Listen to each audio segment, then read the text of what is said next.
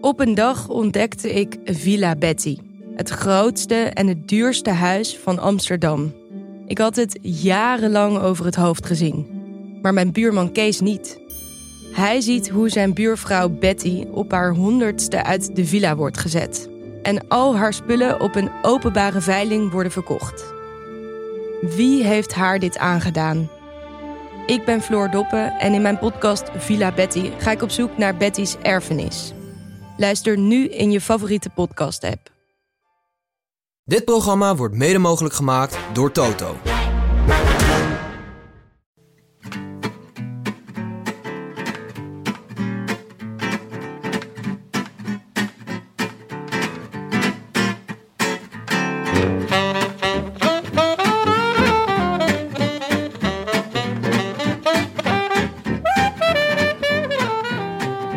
Het is dinsdagavond 21 januari 2020 en live vanuit Wageningen is dit de Rode Lantaarn. De wielerpodcast van Het is Koers.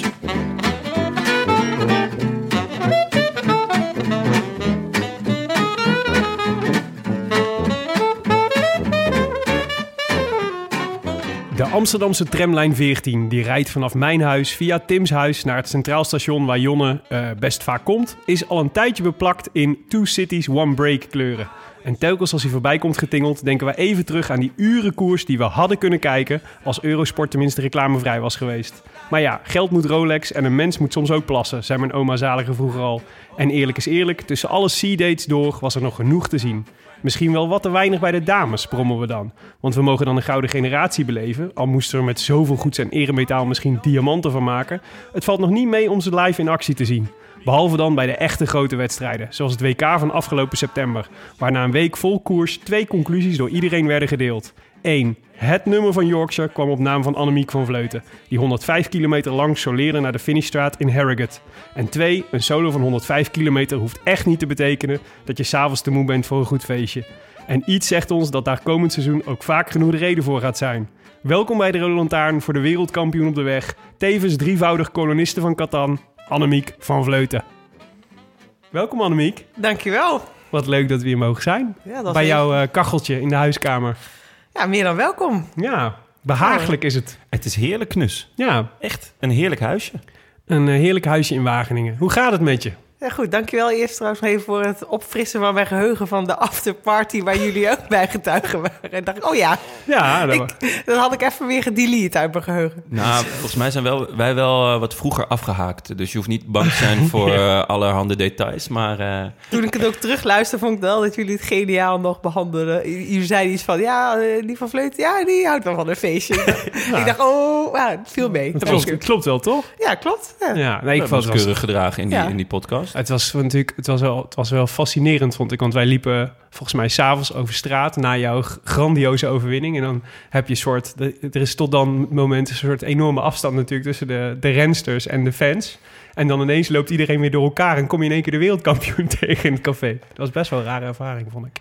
Ja. Maar jij hebt het nog lekker laat gemaakt, begreep ik. Nee, dat viel wel mee eigenlijk. Ja? Nee, ik vond me keurig op tijd in bed. Ik, heb, eh, ik ben ook daar op het hoogtepunt eh, bedacht. eh, ik ga het niet gekker maken. Nou, heel wat, goed. is, wat is op tijd?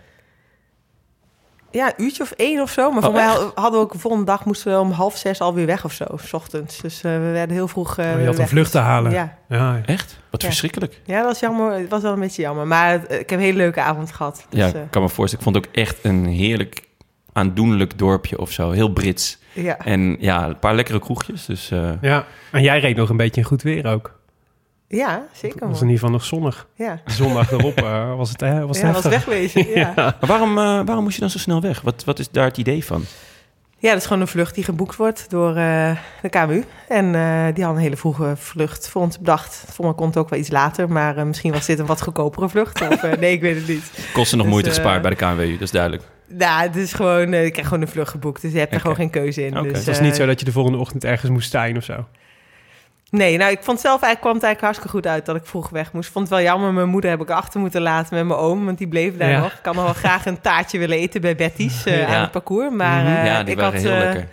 Daar, door die vroege vlucht kon ik wel s'avonds, had ik wat vrienden geappt. eh, ik zeg, we daar en daar in de kroeg, eh, wie, wie zin heeft en tijd heeft om acht uur eh, in die en die kroeg. Ja, Dus ik heb zelf een heel leuk feestje in Wageningen eigenlijk gevierd. Dus dat was de bonus van de vroege vlucht. nou ja. Nou, thank, dankjewel KNWU dan. Ja, daarom. ja, heel goed. Hey, ehm, eh, hoe staat het leven?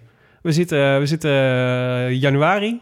Wat, eh, wat, eh, jij eh, zit natuurlijk vol in training alweer voor het Ja. nieuwe seizoen. Maar ik kan niet wachten tot ik kan koersen. Ja? Echt, ik denk, het, het is gewoon nog een maand. Ja. Maar waarom rij je dan de Tour Down Under niet? Want het afgelopen jaar heb je die wel gereden. Ja, eigenlijk is dat vorig jaar door mijn ploeg, eh, omdat ik vorig jaar geblesseerd was, aangeraden om die eigenlijk niet te gaan rijden. En dat vond ik toen heel lastig om niet naar Australië te gaan. Ik vind het zo'n relaxte koers, lekker Ja. weer. Ja, geen stress, helemaal niet voor mij. De druk ligt bij de Australiërs. Ja. Ja, een super chille sfeer. En het is ook nog eens lekker om te combineren met wat goede training en goed weer daar. Een thuiskoers van jouw ploeg? Ja, dat is, is leuk. Ehm maar zijn me overtuigd om vorig jaar dan mee te gaan met, die, met het eh, trainingskamp van de mannen. Dat dat beter is qua trainingseffect dan een, een eh, Tour dan Under rijden. Mhm. Als je ook kijkt hoeveel, wat de afstanden daar zijn, zo kort. Ehm, en ja, dat, dat heb ik eigenlijk, dus mijn les van vorig jaar geweest. Dat ik heb gezien dat het niveau eh, wat ik daaruit oppik, zeg maar helemaal op een lange reis die kant op. eh, ja, kan ik beter gewoon hier in Europa eigenlijk trainen. En helemaal als met die mannen mee kan. Ja. Ja, dat is eigenlijk wel. Mijn niveau gaat eigenlijk achteruit van zo'n koers. Ja, dat klinkt raar, maar we maken ook, er zit er een, een criterium in van eh 40 kilometer, dag 4. En Oh, dat eigenlijk- echt nergens op natuurlijk. nee, het is, eh, nee, en ik vind eigenlijk dat onze koersen moeten ook gewoon, ja, mogen wel eh, wat langer zijn in ieder geval. En eh er hoort geen criterium meer van 40 kilometer. Nee, daar ga je in ieder geval niet helemaal voor naar de andere kant van de wereld. Nee, dat dus snap ik wel. Ja, en helemaal omdat het vorig jaar zo goed is bevallen met die mannen meer op trainingskamp. Dat, Ja. ik, eh, dat ik heb gezien, dat was echt een eye-opener van hoeveel trainingsomvang je eigenlijk daar dan kan doen in verhouding tot wat ik Ja, bij een Tour dan Under had gedaan. want dat heb je dit jaar weer gedaan. Dus ja, en ben eigenlijk net terug. hoe ging het? Nou, stukken minder afzien dan vorig jaar gelukkig. Echt waar? Ik heb, ja, dus ik je heb, bent gewoon nog beter geworden eigenlijk. Dat is de Nou, conclusie. ik heb in ieder geval meer daarvan kunnen genieten en om me heen kunnen kijken. In plaats van alleen maar naar mijn stuurpen afzien en eh, bang en, eh, Ja. zijn voor de volgende klim die weer ging komen. Eh, het was nog steeds heel erg veel afzien. Ja. Eh, nog steeds heel Waar, erg. waar was het eigenlijk? Eh, we gingen van Sicilië, Ja? eh begonnen in Palermo en zijn we geëindigd in Bari in Zuid-Italië. Zijn ook Oh. overgevaren. En was, je, was je dan de enige vrouw eh, uit de Ja. ploeg? Ja, de enige Oh, vrouw. Ja, ik zou ook wel echt de enige die dit wil. En mijn ploeggenoten Niet vroegen- wil ook. Mijn ploeggenoten vroegen vorig jaar hoe het was. Ik zei, ja, het was echt gewoon tien keer zo zwaar onze vrouw, als onze Giro. Nou, toen zeiden ze allemaal gelijk van, oh, oké. Ik ga wel naar Australië. Ja. ja. En ze weten ook wel dat ik wat meer ben van omvang trainen. Ja, En dat ook wel goed aan kan. En niet iedereen kan zoveel of wil ook zoveel omvang doen. ja, maar dat is dan een aantal dagen en dan, dan, dan rij je gewoon met, eh, met, eh, met de mannen mee van Mitchelton. Ja, het is gewoon volledig een, een mannen-trainingskamp. En Oh ja. ik mag daar... Met de hele ploeg nee. ook echt. Van, eh, Nee, een deel zit dan in Tour Down Under. Oh ja, natuurlijk. En eigenlijk het deel wat niet in to- de Tour Down Under zit, gaat met dat kamp mee. En Ja. het is wel heel leuk. Ze gaan de rijden dus van A naar B. Ja, Dus eh, in plaats van dat je makkelijk in een hotel gaat zitten... en de wat- hele dag de tijden op en neer gaat. Nou ja, of de meeste ploegen gaan natuurlijk naar Zuid-Spanje Ja. en in één hotel. Je zit daar met hele eh, concurrerende peloton in hetzelfde hotel, hetzelfde eten, hetzelfde rondjes te rijden. Ja, En eh, mijn ploeg doet echt wel wat meer eigenlijk om een soort etappekoers trainingskamp van te maken. Maar kost natuurlijk wel veel meer personeel en veel meer tijd en veel meer voorbereiding. Maar eh, is wel veel wel leuker. Dat, ja, je merkt wel dat de sfeer ook echt er veel meer naar is. Dat iedereen wel wat meer losser is. Ja, wij, ehm, wij stellen best wel vaak de vraag als we een, een gast hebben van eh, voor welke ploeg zou je nou zou je wel leuk vinden om nou voor te rijden? En best wel vaak komt Mitchelton daar, daaruit. ja best een goede naam in het Ja, eh, peloton. Ja. Van, van oh ja, ze zien altijd wel vet uit en eh, zijn best wel ontspannen, maar toch ook wel een beetje die extra mile. En als ik dit dan zo hoor, dan denk ik, ja, dat klopt wel. Is, is dat zo? Hoe is de sfeer in de ploeg zo relaxed, maar toch eh, ook wel heel professioneel? Ja, ik denk dat dat inderdaad wel echt de combi is. En wat mij ook heel erg trekt aan deze ploeg... is dat eh, ze net even wat anders doen. Eh, plezier staat net iets meer eh, voorop. Ook iets meer vooruitstrevend, denk ik. Ze komen niet vanuit een hele... Ze komen niet vanuit de conservatieve wielerhistorie... die ze met zich meedragen, zeg maar. Mhm. We, we deden het altijd zo. Dus eh, ze zijn ook wat meer wetenschappelijk onder, onderlegd wat dat betreft, denk ik. Daar Ja. moet, dat dat is tegenwoordig bij alle ploegen ook al zo. Maar ze hebben in ieder geval niet dat conservatieve achtergrond van, van vroeger. Ja.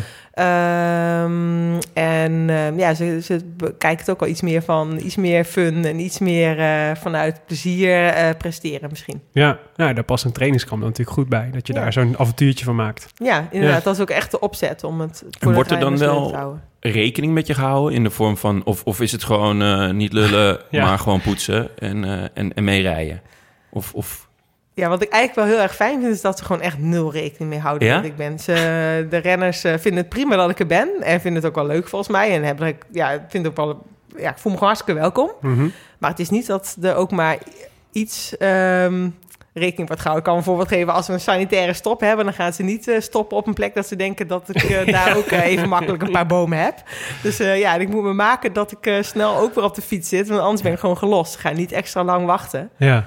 Maar dat is eigenlijk ook wel heel fijn dat ze me gewoon als een van hen behandelen. Ja. Ik ben dus echt een van de renners en niet, Ja. ik ben niet eh, de vrouw die ook nog eens mee is. Ja. Dus dat zou ik een beetje awkward voelen eigenlijk als je zo speciaal wordt behandeld. Ja. Ja. En er zijn dan veel, veel, je doet dan veel klimmen ook? In de, in- want dat is wel een beetje dat gebied ook, toch? Ja, we hebben in negen dagen hadden we iets van meer dan 33 kilometer de lucht ingeklommen. Oké. Ja. dat is wel stevig. ja, dus een dagje met En dan kun jij 3000 gewoon, eh, hoogtemeters, dat voelde als een soort vlakke dag. En dan kun je die gasten gewoon volgen. Nou, gewoon zou ik niet willen zeggen. Het is eh, Ja. continu buiten mijn comfortzone. Ja. Eh, dat is ook al echt de reden dat ik mee ben. Eh, Ja. Voor me kwamen er ook veel vragen van of ik die mannen wel even het, eh, mijn achterwiel had laten zien. Nou, dat is echt geen sprake van. ja. Ik ben by far de zwakste schakel van het gebeuren. Ja.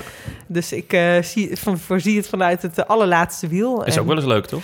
Ja, het is Dan eh weet je het bij jou. Ja, Ja. en, ehm, eh, ja, en ook misschien wel mijn ploeggenoot als ze met mij meegaan op trainingskamp, hoe het voelt om dan misschien de zwakste te zijn. Ik, Ja. ik moet echt alle zeilen bijhouden om hun bij te houden. Ja. Eh, en vaak ook bergop. Eh, zij rijden gewoon harder. Als zij denken, ik ga, we gaan iets harder rijden dan rustige duur, dan, dan lig ik echt op de pijnbank. Ja. Ja. En dat is eigenlijk ook wel Ja. waarom ik met een beetje pijn in mijn buik ehm, af en toe daar eh, wel een- dat trainingskamp weer ga beginnen. Het is continu buiten mijn comfortzone omhoog rijden. Maar ik kan me voorstellen dat het heel spannend is ook. Dat je dat toch, weet je, kan ik het bijhouden en lukt het nog? En heb ik geen slechte dag? Want dat zul je ook wel eens hebben dan. Ja, helemaal als je van A naar B rijdt, is het toch wel vrij lonely. Ik heb vorig jaar heel veel alleen moeten rijden. Het bleef wel een auto bij mij. Ja. Eh, maar nu kon ik ze wel gewoon echt volgen met een betere En, en, voorbereiding. welke, welke jongens waren er dan nog bij- meer bij? Vorig jaar? nee, ja, de, nu, dit jaar? Eh, Adam Yates was een andere mee. eh, Jack Hake, dus Ja. een beetje klimmers. Eh, maar het is een hele gemixte ploeg. Dus Ja. Eduardo Affini, hele goede tijdrijder Oh, ja. mee. Dat is toch niet per definitie een klimmer. Ja, Maar ook zo'n jongen, die, daar heb ik het ook gewoon heel moeilijk bij om die te volgen bergop. dat is ook wel een super talent, toch? Ook. Ja, maar bijvoorbeeld kleine dus zeg maar ook de niet-klimmers... ja, die moeten dan echt rustige duur doen. Dan kan ik goed mee. Maar als ze maar iets gaan bedenken... we gaan even iets harder. Dan Ja. eh, we gaan even elkaar testen. Ja, Ja, dan lag ik weer op de pijnbank. ja. En, eh, en heb, je dan nog, heb je dan nog fut om een beetje met elkaar te praten onderweg? Of kan je alleen nog, eh, kun je niks meer uitbrengen als je, aan het- als je erachteraan rijdt? Ja, op een gegeven moment was het wel door. Ik had, kon wel prima met ze praten. Maar zodra het bergop ging, was ik stil. Ik zei, Ja. jongens, ik ben weer even stil. Ik kon echt geen woord uitbrengen. Als het bergop ging, was het echt eh mond dicht... en alle zeilen bijzetten. Ja, En hoe lang, hoe lang heeft het geduurd? Ehm, wa- dat was Hoeveel ook pittig. dagen? Vijf dagen aan één stuk. En dan één rustdag en dan nog een blok van vier dagen. Oh ja. Dus in totaal tien dagen. Ja, Tien in dagen. iets van ruim 1800 kilometer geloof ik. Zo. in nou, negen het dagen. mag met recht out of comfort eh, heten. Ja. Ja. veel mensen zaten een beetje vast op de grote hoeveelheid uren die ik daar heb gemaakt. Ja. Eh, zelf denk ik veel meer dat de winst veel meer zat in dat elke keer zo net even harder bergop rijden dan je eigenlijk zelf wil. Ja. Ja, ja het, zijn, eh, het is toch een beetje, het, is, het zijn wel echt echte prikkels, zeg maar, Ja. die je dan krijgt. Ja, Ja. kijk en dan dat het dan acht uur is. Geen grijze uren, zou eh, Dumoulin zeggen. Nee, nee, nee, weinig grijs. Ja, ja. Vet zeg. Maar wel echt heel leuk, toch? Ook. Het is Ja, heel leuk mooie, avontuur. mooie avontuur. Ja. Ja. want ik vind ook nog eens heel leuk. Sicilië vind ik, wel van Italië. ja. Dus, eh, die, En lekker eh, eten waarschijnlijk s'avonds. Ja, we hadden gelukkig ook een kokmeet, al supergoed verzorgd. dus uh, nou, je hoeft dat in principe in Zuid-Italië niet per se. Maar voor het Ja. ontbijt is het wel lekker om de kokmeet te hebben, moet ik zeggen, in Italië. Ja, ik wou zeggen, voor het diner is het eigenlijk wel jammer. Ik bedoel, dan zou ik beter lokale restaurantjes opzoeken en zo. Maar ja, dat is natuurlijk wel lastig voor jullie. Ja, nou, lokale restaurantjes op zoek. En mijn dag zag er echt uit. We vertrokken vaak om acht uur s ochtends. En vaak om half zes waren we pas 's avonds terug. Wow. En eh, half acht was het eten. En ongeveer om negen uur eh, sliep ik al. Zo moe was ik. ja. Liv- living the dream. Ja, dus het was weinig... eh, ook nog even een restaurant opzoeken. Daar heb je weinig zin in. Was je blij dat je gewoon lekker kon aanschuiven. Ja. En je hebt sowieso al aardig wat kilometers gemaakt, zagen wij eh, rondvliegen op Twitter. Dat was een, zo'n staartje ging rond met, eh, met wie de meeste, wat was het, de meeste kilometers sinds kerstmis of zo had gemaakt. Ja, dat, dat- komt dus door dat kamp met, met, met die mannen mee. Want dat was gewoon Ja, extreem maar- qua kilometer. Ja, maar die mannen stonden er ook niet tussen. Dus er stonden, er stond Egan Bernal stond eh, bovenaan en dan was jij, zeg maar, degene die met de meeste kilometers. Ja, ik zag ook twee kilometer Ja. inderdaad minder. Ja, ja, drie kilometer, ja, precies, ja. Toen baalde je wel of niet? Ja, dat- je niet nog, niet nog even die rotonde je hebt meegepakt. even, even naar de Albert Heijn en terug, dan was je er al geweest. Ik stuurde naar mijn trainer. Ik zeg, hé, die Bernal, die is gek. Ja. ja. Kan nooit dat worden, is helemaal overtraind. Ja. Maar eh, ja, maar, dat is, maar dat, is, dus dat is niet alleen dat kamp. Dus je hebt al veel meer gedaan dan. Nou, dat viel wel mee. Ik ben, nee, ik heb eigenlijk een meer echt goed gas teruggenomen voor dat kamp. Omdat Ja. ik eh, ook wel wist dat ik daar wel echt uitgerust aan de start moest gaan staan. Ja. Dus eigenlijk zoveel kilometers niet. Maar het is ook natuurlijk een kwestie.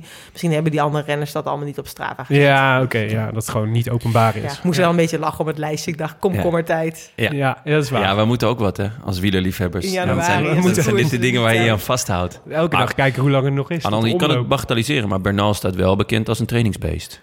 Ja, Dus als je er net onder zit, dan, dan heb je natuurlijk gewoon wel de biel veel kilometers gemaakt. ja, dat is ook echt zeker wel. Ja. Ja. Dat, dat kamp was echt wel ja, dagen 240, 250 kilometer Ja. per dag. Hmm.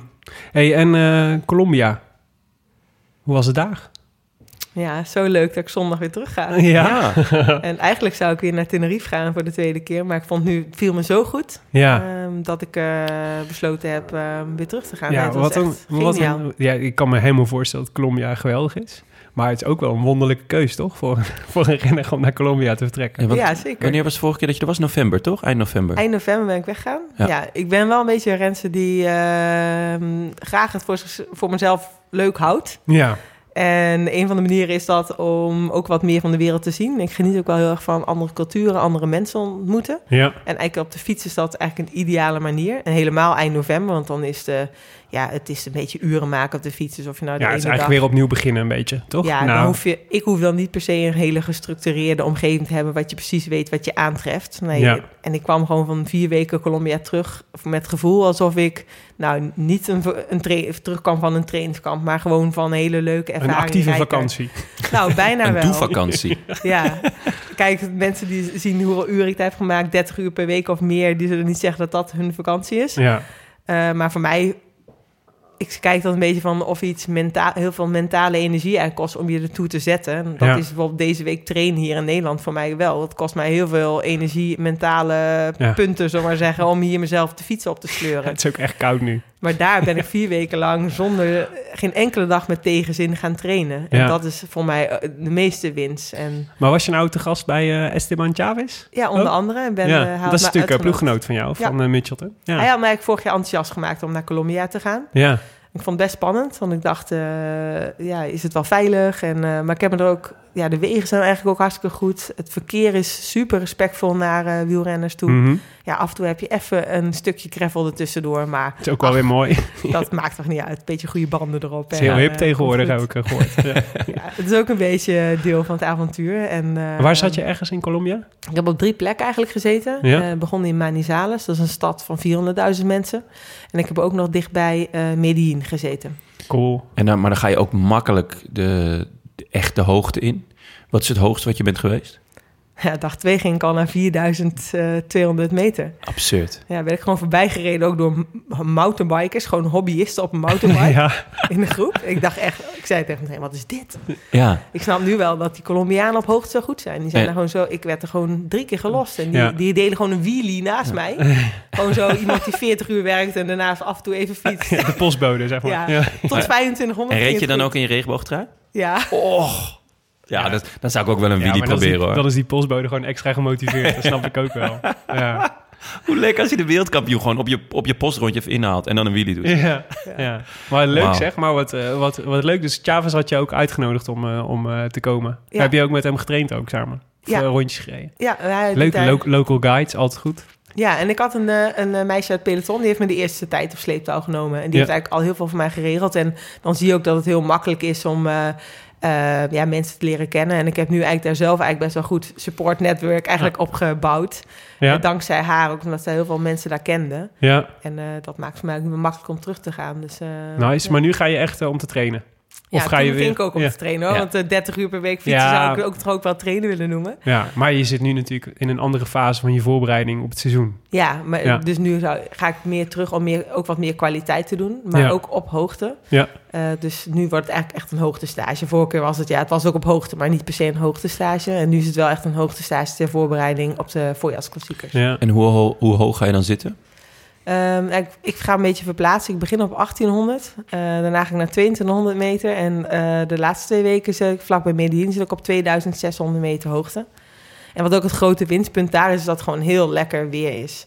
Dus je, in 2600 meter zou je normaal, dan zit ik bovenop de Gavia, zit ik altijd in de zomer op eh, vijf jekjes ga je dan aan doen, omdat het zo koud is. En Ja. daar train je nog gewoon in korte broek en korte mouwen Ja. op 2600. Ja, Leuk. Maar En je, dus je bent wel iemand die echt eh, baat heeft ook bij, eh bij hoogtestages. Ja. Bij de een werkt het beter dan de ander, maar bij jou is het echt... eh, Ja, ik, mij werkt het heel goed. Maar ik denk ook wel dat het komt dat het gewoon voor mij gewoon een hele soort periodisering eh, werkzaam eh, is, zeg maar. En dat is eh, dat ik gewoon drie weken heel lang even er heel erg goed voor leef en train, eet, slaap. Ehm, dat zou misschien ook bijna wel een zeeniveau kunnen als ik gewoon drie weken eh, een trainingskamp beleg. ja, maar het is gewoon eh, makkelijk als je ergens anders zit. Om ja. dat dan helemaal zo het afgebakend te hebben. En Zodat, ik hou heel eh, erg van trainen in de bergen. Want dan vind Ja. ik gewoon, zoals in Nederland, vind ik het gewoon echt uren tellen. En daar rijd ik meer van berg naar berg. En dan word ik gewoon veel blijer van. Ja. Ja. En het is goed voor je. Spaans. Ja, ja. Ja, want, eh, want eh, leer je dat ook nog steeds? ja nog steeds audio. eh, probeer ik audio bij te houden. Want ja, die Colombianen spreken echt alleen maar Spaans. Dus dan word je Ja. wel echt gedwongen om... ehm, ja, wil je iets mee te krijgen van de cultuur... is het toch wel fijn als je ook een beetje wat, wat Spaans kan. Ja, want dat is jouw tijdverdrijf op de, als je aan het trainen bent in Nederland. Om Gewoon Spaans, Spaanse cursus te volgen. Ja, ik vouw de was op met Spaanse audio. ja, ja, wat goed. Ja. Nou ja, het helpt je wel, denk ik, serieus in Colombia. Om gewoon, eh, als je het, eh, taal, volgens mij vinden ze het heel prettig als je gewoon in hun eigen taal spreekt. Ja, ze- Engels ook is ook ik niet op zee. ze kunnen eh, niet zoveel anders, nee, lijkt mij. klopt. Ja. Nou ja, dus helpt het. Ja, Ja. leuk. Hey, ehm eh, Voetbal International. Gevoelig, gevoelig. Gevoelig onderwerp. ja. Gevoelig onderwerp. Ehm, wij gebruiken schaamteloos de rubriek VI persoonlijk. Wat betekent dat jij twee getallen mag kiezen onder de 21. En wij stellen een bijbehorende vraag. En het derde getal bepalen wij zelf. Ja, en we, we doen maar twee getallen. En we hebben alles gehusteld, op- want je kent deze rubriek al. Ja. Ja, ik ken eh, heel goed. Ik Ja. doe eh 20.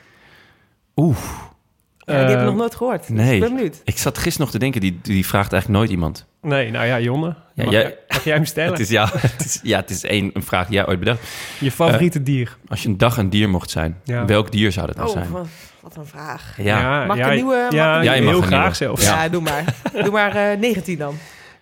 Eh, kamp- kampioen. kampioen. Typisch. Ja, wanneer werd je voor het eerst kampioen in je leven?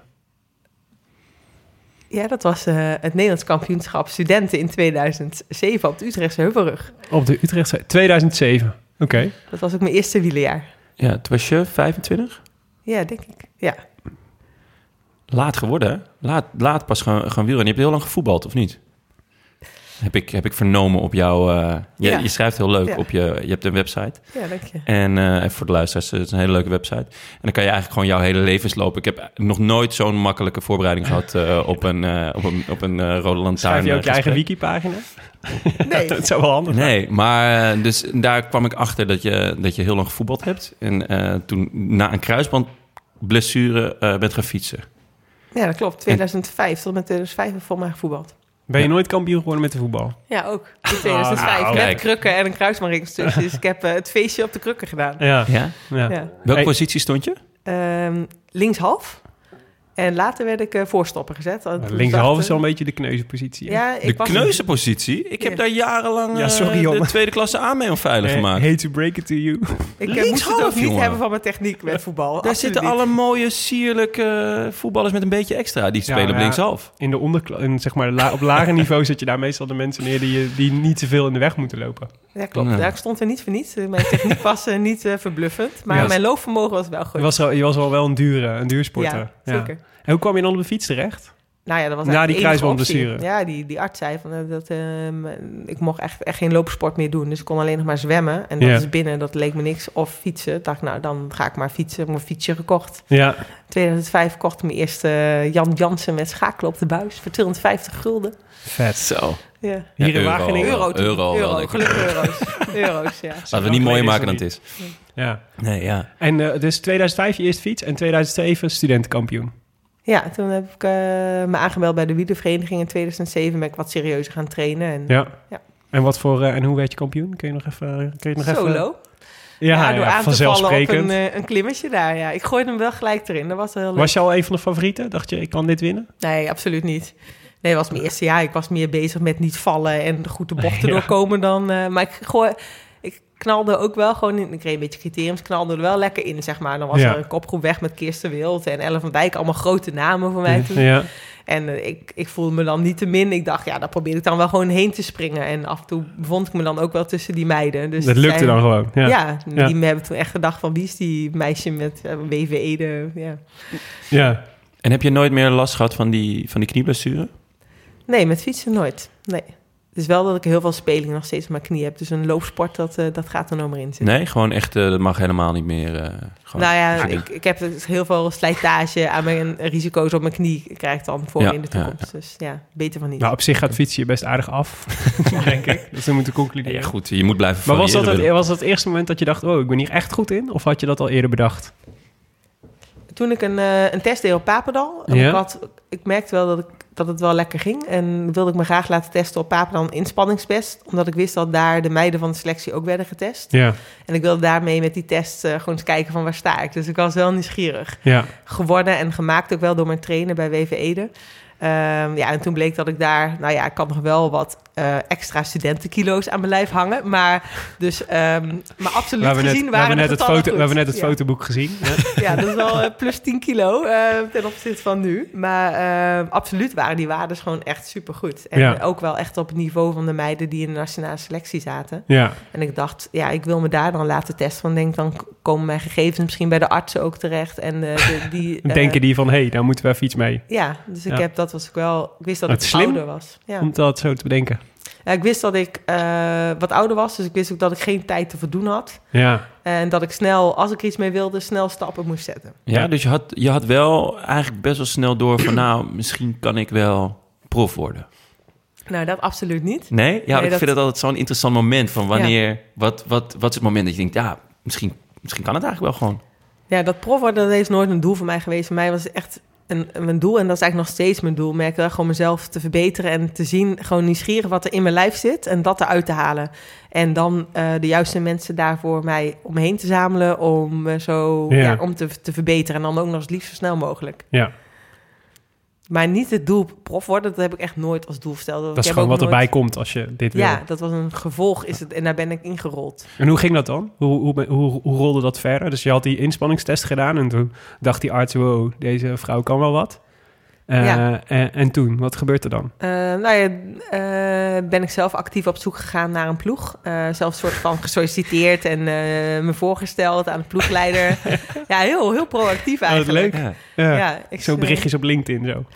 Ehm, ik dacht, ja, als ze een- gezicht zien en eh, zien Ja? dat ik ambities heb. En ik dacht ook, ja, ik ben wat ouder, dus ehm, ja, ze kennen mij natuurlijk Ja, niet. En ehm, dus voorgesteld aan een ploegleider en hem ambities getoond. En gezegd ook wat ik graag wilde leren bij een ploeg. Ja.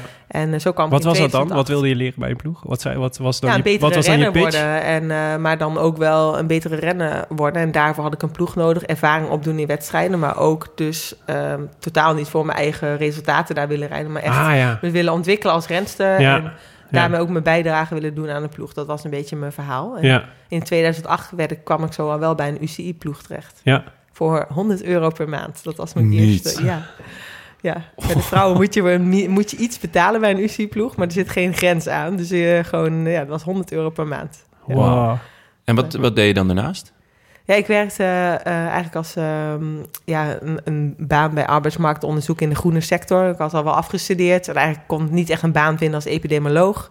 Ehm, dus ik heb gewoon iets gezocht wat ik, eh, ja, een soort kantoorbaan. En dat deed ik 32 uur per week ernaast. Ja, en zodat, zodat je dan de rest van de tijd kon fietsen. Gewoon. Ook. Ja, Ja, en uiteindelijk ben ik, heb ik die baan opgezegd. En dat kon ik eigenlijk alleen maar. Toen verdiende ik voor mij twee jaar later was dat eh, nog steeds maar 500 euro per maand kreeg ik bij die ploeg. Ja. Ehm, maar ik kon dat dan doen omdat ik nog steeds in mijn studentenhuis woon. En ik heb, ja, Je had gewoon geen kosten. Ja. Nee, ik woon nog voor 200 euro in mijn studentenhuis op 16 vierkante meter. Holy shit. En ik heb daar 12 jaar gewoond, maar ik heb maar vijf jaar gestudeerd. Dus ik ben nog zeven jaar lang als student en fietsende student uiteindelijk. En op een gegeven moment proffietser dus ook. Met een profcontract wel. Ik heb daar nog zeven jaar gewoond. Wauw. Oké. Dus heel dichtbij eh, bij mijn huidige huis. Ja. Ja. Ik Ja. heb, fiets er nog wel eens langs. Ja, en ik heb nog steeds altijd heel goed contact met eh, mijn huizen zelden rust eh, eh, genoten. En daar is een, de, een van de meiden waar ik mee kolonist van de groep, die, die Oh, ja? komt daar nog uit voort. ja. Ah, Dus ik, heb nog zo, ik woon nog steeds in de stad waar ik heb gestudeerd. Dus het is leuk om nog steeds die contacten te Ja, dat geloof ik. Hey, en, dan, en dus bij, bij die ploeg, hoe lang heb je daar gezeten? Ehm, ja, dat uiteindelijk die ploeg die hield op te bestaan. Ja. Eh, en toen zat ik zonder ploeg. Ja. En ook daar kwam weer een beetje mijn proactieve eh, Ja. houding om de hoek kijken. En toen dacht ik, ja, november, ze belde me op. Ja, de ploeg gaat niet door. Ja. Best wel laat. Ja, en dan realiseer je ook, je bent 25. Ik kan nou niet een jaar weer bij WV Ede gaan rijden... waar ik helemaal geen enkele wedstrijd kan rijden. Ja. En toen heb ik het... Ik heb eh, ook geen zin meer om projectmedewerker te worden. Nee. en ik had pas één jaar gefietst, dus ik had echt geen klinkende resultaat. Ik was nog bezig met eh, Ja. wedstrijden overleven. Ja. Eh, maar toen heb ik het nummer van Marianne Vos ontfutseld via Elle van Dijk. Die, eh, die ken ik wel wat beter, want die reed door mij in de ploeg. Ja. En eh, ja, ik dacht, die ploeg van Marianne, daar kan er misschien echt wel... Dat leek me gewoon een hele goede ploeg om me te ontwikkelen verder als renster. En Ja. ook echt als ondersteunende renster dan. Was dat Raboliv al? Of, toen dat eh, was het ja, DSB Bank. Oh, DSB, ja, DSB ja. Bank Nederland Bloed was dat geworden. En ik belde haar met trillende Goeie stem naam. op. Ik zei, ja, ja, ik ben Annemiek van Vleuten en je kent me waarschijnlijk niet. En zei ze, nee, je bent me al wel opgevallen. Oh. Toen dacht ik, oh, nou, gelukkig. En ehm, ja, eh, gevraagd grappig. of ze, ja, of ze misschien nog een plek in de ploeg had. En zei, nou, we hebben nog één plek over, zei ze. En ehm nou, gaat ze overleggen met, eh met de management. Maar ik weet zeker, als ik haar niet had opgebeld... voor mij op dat moment 50 andere meiden... want ik had Ja. geen goede resultaten. Ja. Maar ik denk dat ik die plek heb gekregen... ja, omdat ik ambitie toonde... en eh het lef misschien ook had om haar op te bellen. Ja. Ja. En vervolgens heb ik daar dus nog zes jaar lang bij haar in de ploeg Wat een goed besluit zeg, om, om toch even te bellen. Ja, en Ja. ik probeer ook altijd continentale renners. Jongens die altijd een beetje afwachtend achteroverleunen van... en denken, oh ja, ik heb al goede resultaten bij gefietst. Ik zeg, Ja. ja. je moet ook echt ambities tonen. Ja. En eh, ja, eh, zeg ook een ploeg waarom je ergens wil rijden. Ja.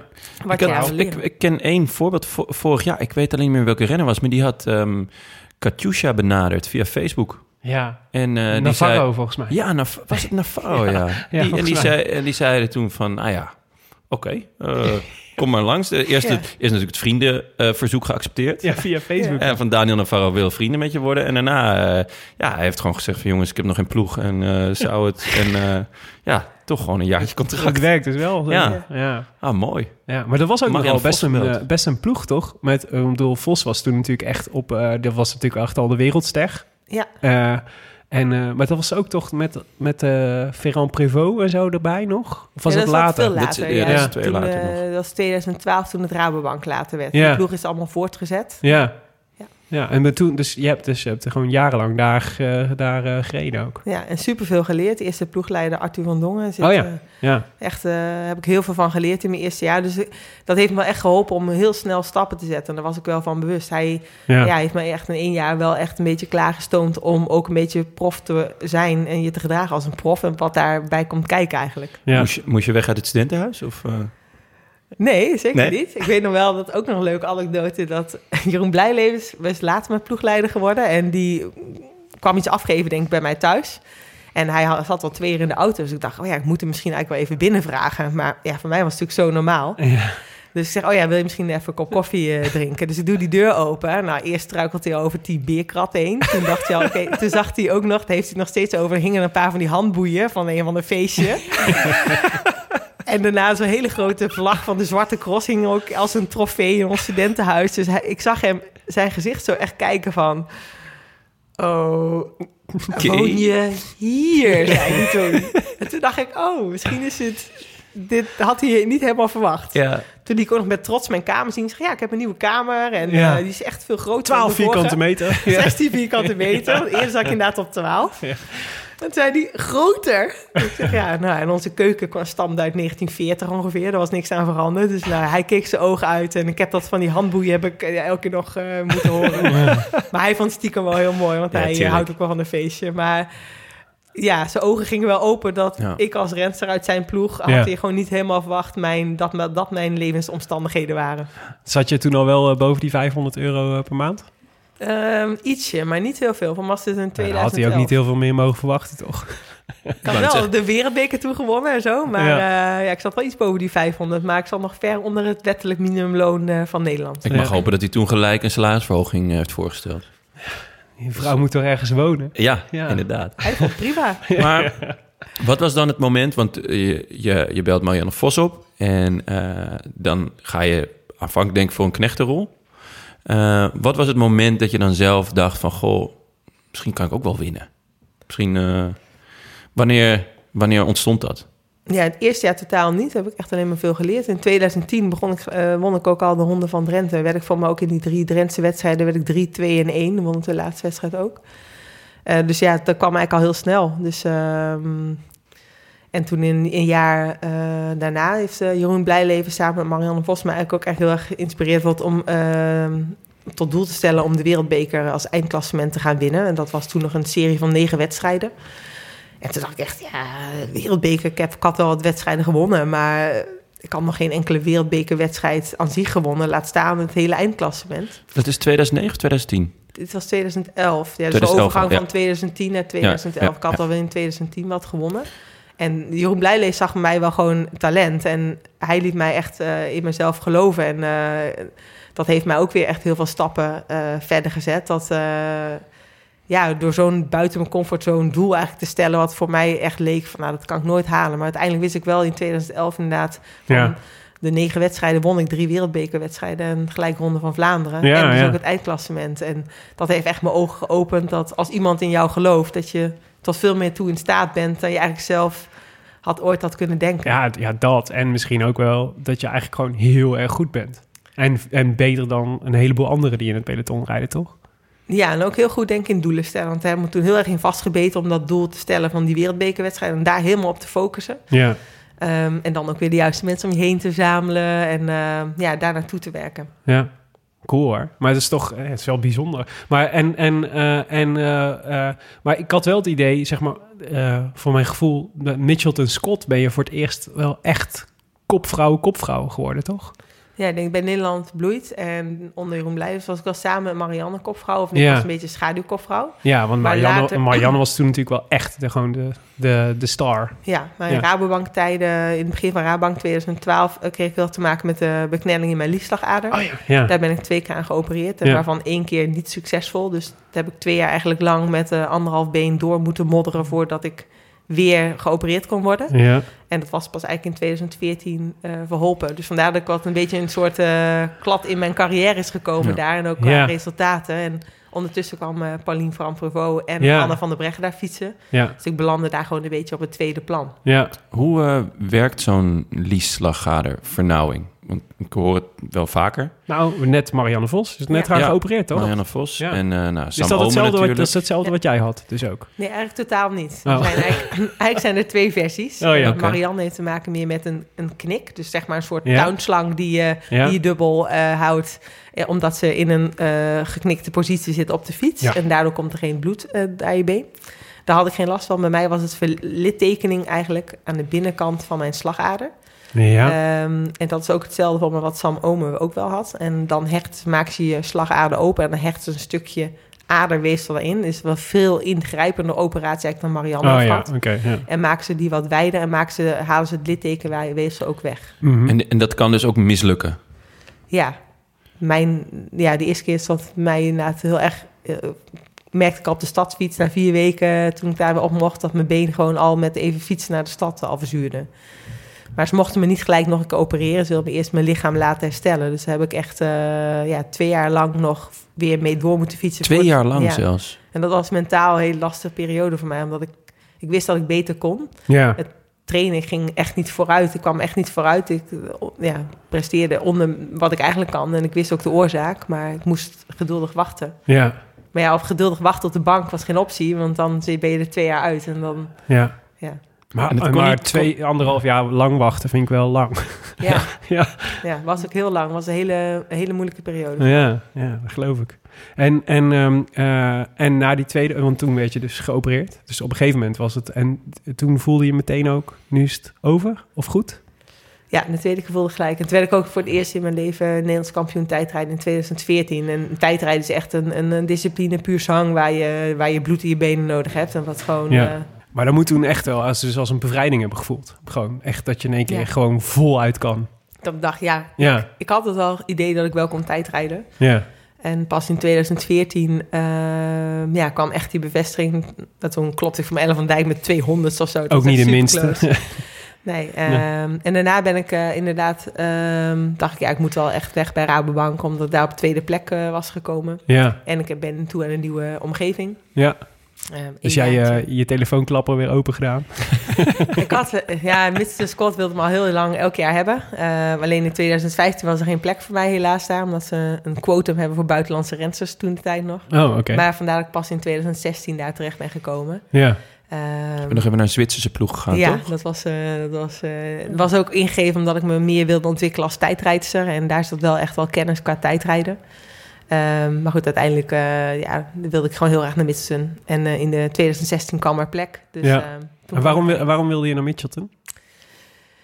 Ja, ook een beetje van de, de cultuur die er heerst. Van eh, relaxed, maar wel heel professioneel en wetenschappelijk bezig. En eh, bijvoorbeeld de eerste dag van het trainingskamp van Mitchelton Scott zat ik al in de windtunnel. Ja, Nou, bij Rabobank was bijvoorbeeld echt nog nooit in de windtunnel geweest eigenlijk. Dus, Ja. ehm, en ik kreeg een tijdritfiets gelijk thuis. Die had ik bij Rabobank kreeg bijvoorbeeld ook geen tijdritfiets thuis toen de tijd. ja, Ehm, dus dat was gewoon, ehm, ja, wat voor mijn gevoel professionele omgeving om het te ontwikkelen op gebied van tijdrijden in ieder geval. Maar Ja. wat, wat bedoel je met thuis? Kre- Kreeg je die bij Rabobank niet thuis? Nee, ik... eh, Die stond dan bij hun op de zaak of zo?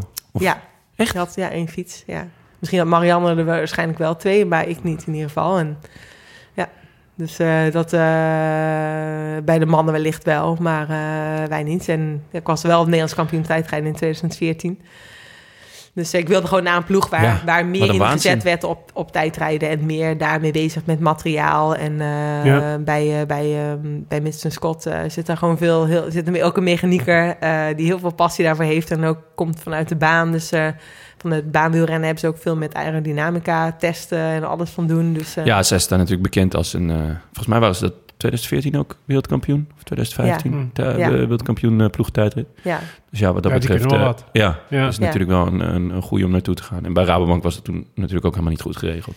Nee, maar dat je hem niet thuis hebt, vind, ik- vind ik ook wel Ja. Er moet ook deel gewoon passie zitten, zeg maar, Ja. daarbij eh, bij de mechaniekers en bij de staf om dat te verbeteren. En ik heb nu een mechanicien die me dan opbelt en zegt: Ja, ik heb nu een ketting en die bespaart je weer 2 watt. Kijk, daar word je ook gewoon enthousiast van ja. eh, als zo iemand je opbelt. En ehm, ja, het is gewoon superleuke samenwerking. En die, die doet ook samen met ons de testen. En ehm, ja, die is gewoon heel erg gemotiveerd om je sneller te maken. Ja, oké. Hey, ehm, eh, dit was, ging eigenlijk over kampioen. Ja, dit was één nummer. We hebben nu één nummer gehad. We zitten toch al op 42 minuten. We hebben één nummer ja, gehad. ja, precies. Doe nog maar een nummer.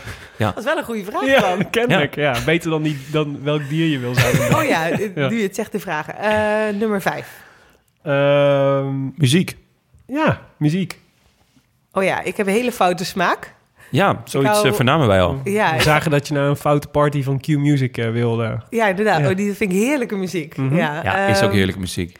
Nou, ja, niet, eh, niet dat ik dat s'avonds hier draai, maar eh, wat ik hier draai in, in, eh, thuis is eh, wel vaak van Nederlandse bodem, maar Mhm. niet per se Nederlandstalig, zeg ik dan. Oké. Eh, ik vind het wel fijn als er gitaar in zit.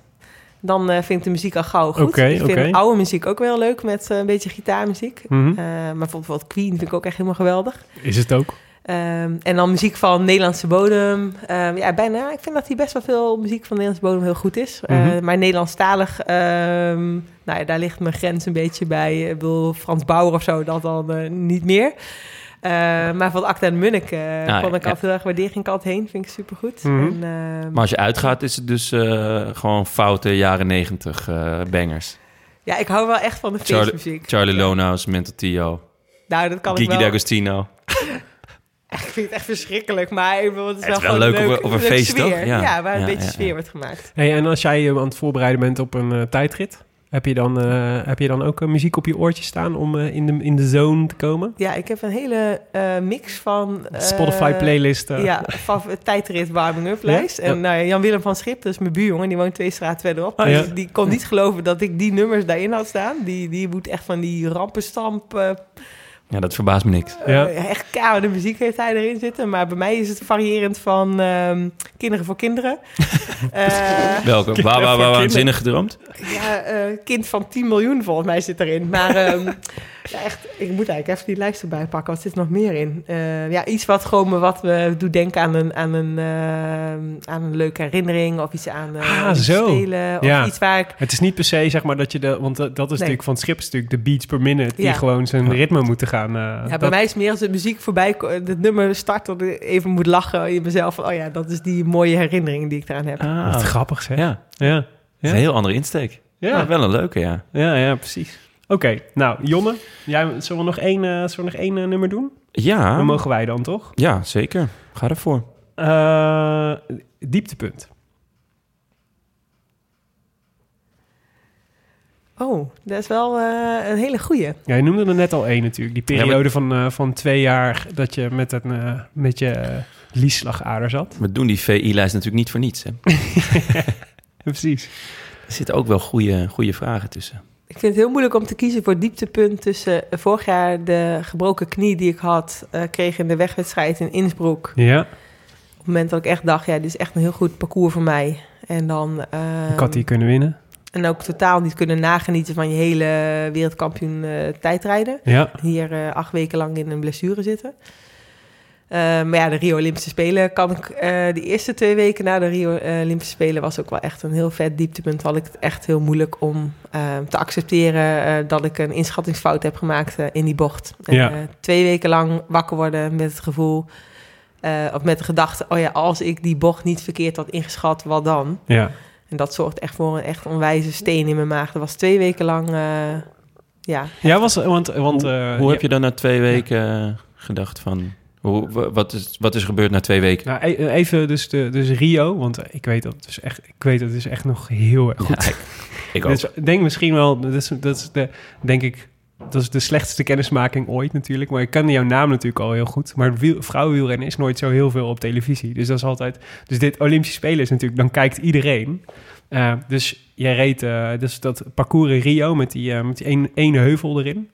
Ehm, en jij ging echt heel hard onderuit in de afdaling.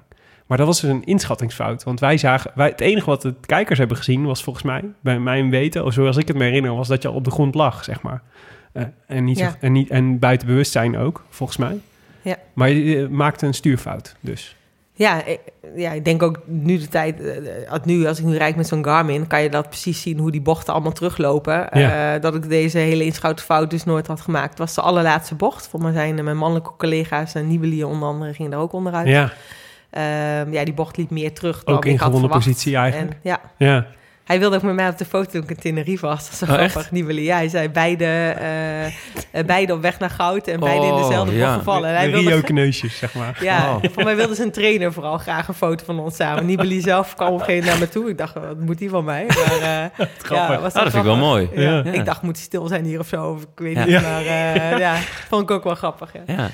Toen kon ik het alweer meer mijn leven. Maar- Maar, ehm, Maar je had dus geen Garmin, dus je kon het niet zien. nou, toen de tijd 2016 eh, was dat allemaal nog wat Oh, minder. wauw. Ja, dat is natuurlijk zo. Dus probeerde hij eigenlijk gewoon die bochten te onthouden... welke bochten dan meer terugliepen. liep. Ja. Maar er waren er zoveel en ik wist wel dat dat een... Ja, het was een tricky afdaling waar je niet door de bochten heen kon kijken. ja. Ehm, dus je kon niet precies zien hoe ver die bocht dan terugdraaide. Ja. En ehm, ja, daar maak ik gewoon een stuurfout. Ik Ja. heb het eh, nog een keer met eh, Marianne Vos, eh, m- zei ze, we gaan het even terugkijken. Toen ik Ja. op de hotelkamer lag om het even te analyseren. ja. Ja, Wat dus, deed je fout? Ja, dat Ja. is de... Ja. ja, maar. En Ja. toen twee weken balen, twee weken een steen in je maag. En toen daarna dacht je van oké, eh, kop omhoog, nieuw doel. Of hoe, hoe, hoe is dat gegaan? Ja, twee weken inderdaad, ik kan wel zeggen, eh, vrij depressief thuis gezeten. Ja, echt. eh, ik wist, ik, maar ik had ook een hele heftige hersenschudding. Dus mensen denken al dat ik heel veel had. Maar ik had alleen een hele her- hersenschudding. Dus ik had ook totaal geen afleiding. Nou, en een paar ribben gebroken, toch? Ook? Ja, maar dat viel wel mee. Dat was niet. eh, Oké. die hersenschudding was veel erger. Ja. Ja, want dan mag je geen beeld, geen, ja. je kan niet lezen, je kan... Nee. En iedereen blijft je me herinneren van ik dacht dat je dood was, want ben je erg gevallen. Dus iedereen bleef me ook herinneren aan dat moment. Ja. En toen heb ik tegen mijn moeder gezegd, ik moet hier weg. Ehm, dus zodra ik weg mocht met die hersenschudding van de arts, eh, heeft mijn moeder me eh, naar Italië gereden en zijn we naar mijn favoriete plek gegaan op de Frascagno Pas. En had ik gewoon rust aan mijn hoofd en niet meer al die mensen die mij bleven herinneren aan eh, Rio. Ja. Ehm, en dat begon een beetje als een vakantie samen met mijn moeder eh, Ja. in de bergen. Ik had de fiets nog wel in de achterbak gegooid. En zodra ik eigenlijk ook weer een beetje kon gaan fietsen, eh, werd dat eigenlijk gaandeweg eh, weer. Kreeg ik heel veel plezier in het fietsen en was ik gewoon lekker Ja. bezig. En werd ik daar weer gelukkig van. En zag ik ook alweer een heel mooi doel, was het WK tijdrijden in Qatar. En zodra ik weer een doel heb, dat merkte ik ook, dan vergeet je eigenlijk ook weer wat er Dan gaat het wel weer leven. Ja, Ja. Ja. en met de tijd denk ik ook dat ik gewoon heel veel inspiratie uit heb gehaald. Dus ik heb hier ook een Maar foto ja. in mijn woonkamer staan. Ja, vertel. Eh, en die foto van Marianne Vos gekregen, waar ehm, ja, op staat dat ik eh, Mara Ebbot eh, als laatste ja, los eigenlijk bergop. Dus dat ik daar de sterkste ben die dag bergop. Ja. En als ik naar die foto kijk, dan ja, daar heb ik denk ik uiteindelijk ook de inspiratie uitgehaald. Van ja, ik was uiteindelijk wel de beste die dag bergop. Ik heb Ja. niet de medaille. eh, maar ik was het beste bergop. En voor het eerst ook in mijn carrière dat ik zo goed kon klimmen. Ehm, en toen heb ik eigenlijk gedacht, eh, ja, inspiratie uitgehaald van... eh, blijkbaar kan ik dus klimmen. Ik was daarvoor nooit een klimster. Ja. Eh, ik moet hier meer mee gaan doen. En ehm, ja, ik heb me sindsdien eigenlijk een beetje... Nou, dat is wel gelukt. Tot, tot Ja. klimmer, ja. Maar bizar eigenlijk, want dat was... En kijk, in mijn hoofd was dat echt... Nou ja, nee, net als de rest van Nederland... was dat natuurlijk echt een super nare val. Maar die eigenlijk dus relatief weinig schade heeft opgeleverd. Terwijl Innsbruck was volgens mij echt een... Ja wat, ja, wat gebeurde er eigenlijk? Niks, toch? Niks, nee. Nee, en dat was juist heel veel schade Ja. eigenlijk. Want daar heb je, volgens mij, wat, wat gebeurde nou? Je verstapte je volgens mij, of zoiets was het toch? Ja, uiteindelijk heeft de arts eh, teruggekeken en heeft het geanalyseerd. Van Ja. wat, hoe kan het nou, wat er is gebeurd? En hij zei, ja, ik ben eigenlijk soort van van mijn fiets afgelanceerd... en toen heel hard op mijn eh, een soort impact, dus eh, met mijn been, Ah. mijn voeten op de grond beland. En dat heeft ervoor gezorgd dat eigenlijk eh, ja, een stuk van mijn knie is afgebroken. Ja, Maar inderdaad, je hebt heel goed geanalyseerd. Dat had wat veel meer, voor mij veel meer impact Ja. fysiek... dan die val in Rio zat ik na twee weken gewoon alweer op de fiets. ja, En. Hoe lang duurt het nu? Twee Ja. maanden, drie maanden? Ik heb wel echt acht weken met mijn benen in een brace gezeten. En eh, acht weken ook bij elke dag fysiotherapie... voordat ik überhaupt mijn benen weer zo ver gebogen kreeg... dat ik bijvoorbeeld op een stadsfiets eh, de draaiende beweging kon maken met mijn been. Dus het buigen van mijn been lukte ook maar niet. ja. Ook weer een koers die je kon winnen. Ja, en, Ja. en ook je weet dat een WK op zo'n parcours zo bergop... dat komt maar zo zelden voor. Dus dat voelde echt als een once-in-a-lifetime Ja, opportunity... om eh, wereldkampioen te worden. En daardoor voelde dat ook ja, heel heftig. ja, Ja. ja, dat snap ik wel. En daarbij ook nog wereldkampioen wel op de tijdrit geworden. ja, Maar zonder daar dan... Het voelde een beetje als een ontnomen kans om daarvan te genieten. ja. In plaats daarvan zat ik hier thuis te sikkeneuren en te sippen en een operatie gelijk. ja en, en toch, want ik zat, je hebt eh, vorig jaar in die periode deed je een podcast met In het Wiel. Eh zeer de moeite waard om even terug te luisteren. Al is het maar omdat het volgens mij een heel leuk tijdsbeeld... Ja, het is niet per se een heel leuk tijdsbeeld, maar wel... Het zegt wel Het is wel veel. een mooie before en after. Ja, want, want daar, heb je, daar gaat het echt nog over. Ehm, eh, eigenlijk kijk ik naar, moet ik nu naar 2020 kijken... als het moment waarop er weer dingen moeten gaan gebeuren. Alsof soort dat hele 2019 had je eigenlijk al afgeschreven. Terwijl, ja, laten we- 2019 in hindsight, zeg maar... nou, is toch redelijk succesvol gebleken, zou je zeggen. Ja, het is echt mijn beste seizoen ooit geweest. En ik Ja. heb ook mijn hoogste niveau ooit gehaald. Ja, maar het is echt bizar, toch? Dat, dat, dat, Ja. dat was toen, het perspectief toen was echt heel anders. Ja, het kwam ook omdat ik eigenlijk... De laatste keer dat ik in het voorjaar bijvoorbeeld had gewonnen was in 2011. Dus ik, had ook gewoon heel erg het idee dat ik altijd heel langzaam in gang schiet. Ja, En nu dacht ik helemaal met zo'n voorbereiding... eh, ja, dan wordt misschien einde ri- richting WK misschien weer een beetje mijn niveau gaan halen. Ja. Ook omdat ik wat ouder ben. ja. Eh, ja daar, was, daar ging het ja. toen ook nog heel erg over. Ja, dat je dat dacht dat je, dat je Ja. langzamer zou herstellen. Ja, maar ook maar de operatie ik had was ook wel 25% kans dat het überhaupt gewoon helemaal niet goed ging komen. Dus ook die garanties had ik niet. Dus ik leefde ook wel erg in onzekerheid van, ja, kom ik überhaupt nog weer echt weer op niveau? Ja, Eh, maar ja, dat is dus wel gelukt. Ja, ik kan echt, Ja, ja. dat is redelijk aardig gelukt, ja. En, en terugkijkend en een beetje geanalyseerd met mijn coach... hebben we ook wel bekeken dat dat trainingskamp met die Winston Scott mannen... dat was zo ver buiten mijn comfortzone en er was zoveel omvang. En daar heb ik eigenlijk een soort onwijs inhaalrace eigenlijk mee gedaan. Dat heeft een onwijze trainingsprikkel gegeven... waardoor ik eigenlijk een hele grote inhaalslag heb gemaakt. Ja. Ehm, of in ieder geval, ja, in een hele korte tijd heb ik mezelf eh, een niveau heel snel omhoog En eh, mer- te merkte je dat zelf op dat moment ook al? Nou, tijdens de trainingskamp was ik alleen maar aan het huilen. ja. van, eh, Maar daarna, toen je wedstrijden ging rijden? Ehm, ja, want ik was toen een omloop in het nieuwsblad, werd ik gelijk al vierde. Ja. Dus ik dacht, eh, ik, oh, want ik had me eigenlijk mijn hand opgestoken om te knechten in omloop het nieuwsblad en ook in Strade Bianca. Ja. Ja. En toen na omloop het nieuwsblad zei ik tegen mijn ploeg, nou misschien moet je me toch van de knechtenlijst even afhalen voor Ja. Strade Het zou wel Bianca. goed zijn als jullie voor mij gingen rijden nu. Ja. En terecht, Ja. want je won hem. Ja, Ja. dus dat is een heel bijzondere overwinning, ja. Ja, maar ook, dat is natuurlijk, dan, denk je dan, als je dan zo'n strade wint, denk je dan nog wel eens terug aan dat je, eh, hoe je hier zat met je brace en, eh, en niks kon doen? Ja, heel erg. Ja. Ja. dat, daarom maakte die overwinning ook gewoon heel bijzonder. Ja, Eh, het is sowieso heel mooi trouwens om te winnen in Siena en Pla- Piazza del Campo. ja, Dus dat zijn een mooie finishplaats. Maar ook inderdaad met de voorgeschiedenis. Dat je dan denkt, wow, dit is wel echt een wijze beloning voor doorzetten. En Ja. zo snel al. ja. En ja, dan ging wel echt even de film terug van eh, zes keer per week fysiotherapie. eh, ja, en Ja. ja. ja de- En, toen, eh, en toen dacht je natuurlijk, zo vaak is het WK niet bergop, maar toevallig nu twee keer achter elkaar. Want Ja. Yorkshire is gewoon, eh, was misschien nog wel meer op jouw lijf geschreven dan eh Innsbruck. Als nee, je, helemaal niet. Nee? Nee, nee ik, ik wist dat nog een kans ging komen in 2020. En Yorkshire dacht ik, dat is een klassieker parcours. ja, Ehm, daar hebben van de Nederlandse selectie van alle acht meiden... hebben alle acht eigenlijk wel een Ja, kans. was nee, zeker niet meer op mijn lijf, lijf geschreven. ah, Dat was ook Dus dat was eigenlijk een ongelukje. nou ja, ze Ja. hadden die klim er gewoon heel vroeg ingelegd. Ik wou zeggen, er, er was, er 2020 was, ben jij eigenlijk pas echt favoriet. Dat er was één mogelijkheid. En Ja. dat was op 105 kilometer. Ja, Heb je lag de- een beetje vroeg gewoon. Heb je de podcast met, eh, die we die, eh, met eh, Leontien van Morsel hebben gemaakt, eh, de voorbeschouwing, heb je die gehoord? Ja, die heb ik geluisterd. Dat, vooraf of na, de, na, je, na het WK? Vooraf. Ja? Volgens mij nog in, ja, volgens mij nog in Yorkshire. zo. Heb je er inspiratie uit opgedaan? Want zij eigenlijk voorspelt eigenlijk precies wat jij moet doen om te winnen. Ehm, nou was het ook weer niet rocket science of zo. Maar, nee. Maar Nee. de- zij zegt, eh, zij, zei, zij zei daar toch letterlijk Ja, van, ze eh, van letterlijk. eh, dit is volgens mij het moment, nou ik weet niet wat ze het exacte kilometeraantal, maar volgens mij Nou. had zij het over 60 of 70 kilometer voor de meet. Nee, daar is het Nee. over dezelfde klim. Ze had had het over dezelfde koers- klim, ja, ja, ja zeker. maken. Ja, ja. zeker. Ja, ze Dat, dat, kijk op.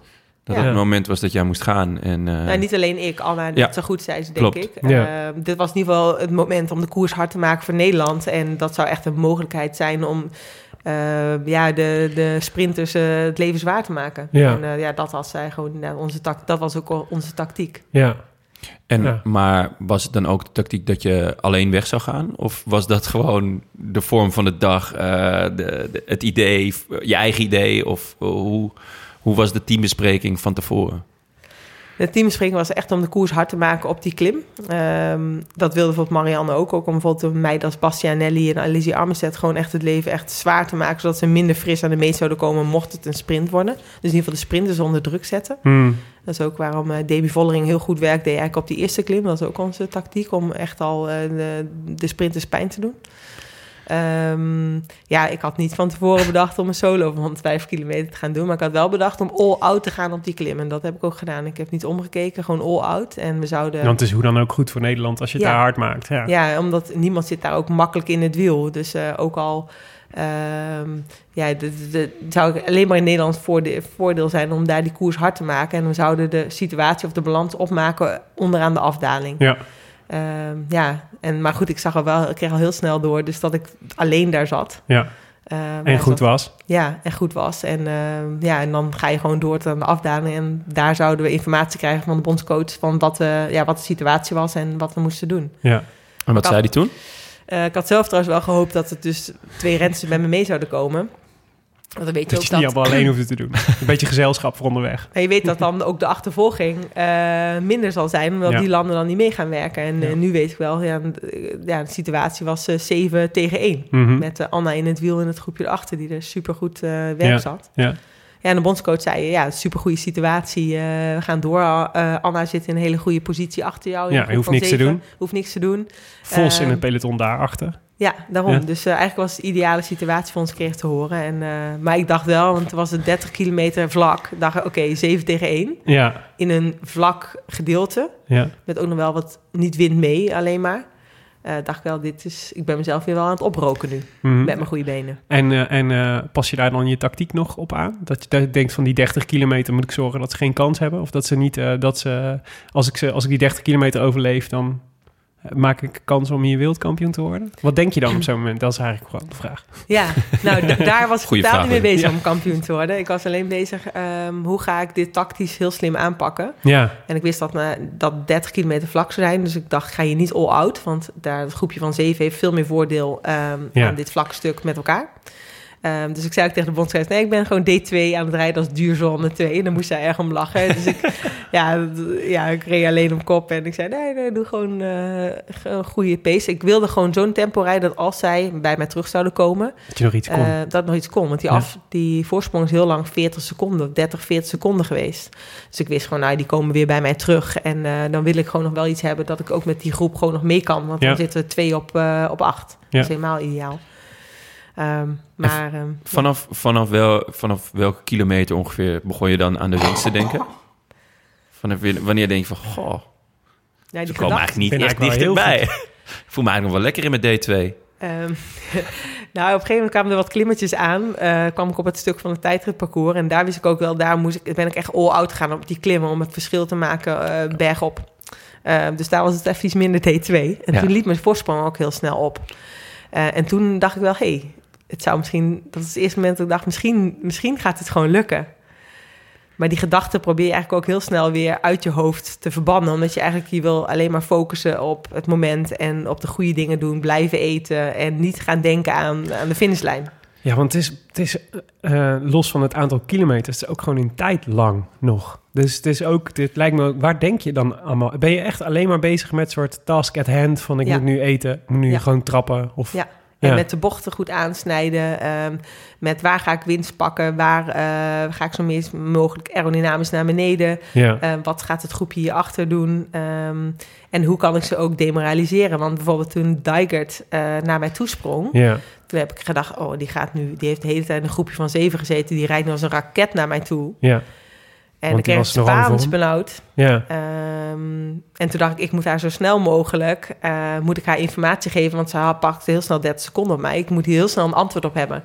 Toen ben ik echt all out in elke afdaling gegaan... en ook all out op elke klim. Ik dacht, zij moet zo snel mogelijk nu informatie krijgen... dat haar voorsprong dus eh, gelijk weer teniet Ja. is gedaan. Ja. Stomme vraag misschien, maar het was niet met oortjes, toch? Nee, dat zonder oortjes. Ja, dus die informatie gaat dan via eh, Borden via borden van, mo- van motards. Ja, of mensen langs de kant. We hadden wel heel goed systeem Oh, in Nederland. Met, we hadden drie plekken aan dat rondje met mensen met borden staan. Ah ja, Eh, dus ik kreeg heel veel, eh, heel veel informatie. leuk baantje. Ja, ja, zeker. Verantwoordelijk baantje ook wel. ja was je voor mij supergoed. Dat was echt. Maar het, is niet, eh, motiverend. maar het is niet dat dan af en toe je gedachten af... eh, dat je dan eh, kinderen voor kinderen in je hoofd hebt... om nog in de tijd te doden. zeg maar. Nou, in Charlie de tweede Lona's. ronde van het plaatselijke rondje er kwamen mensen... Ja, je hebt het binnen en eh, het is allemaal binnen. Ja. En eh, ik dacht, nee, nee, ik moet hier echt niet aan denken. Je moet echt, eh, ik moet blijven eten, blijven... Het kan nog maar zo, hè, Mathieu van der Poel Ja, ja, de ja, dag ja. zien. Ja. ja. Als Blijven je- eten is belangrijk. Ja, en dan kan zo het licht uitgaan. En dan zijn ze zo bij je, achter je. En, ehm, dus ik, ik probeerde me ook of een stuurfout te maken of zo. Je Ja. wil niks. Je wil gewoon echt eh, helemaal echt bij je taakgericht bezig blijven. En niet denken aan de finish. Ja. Maar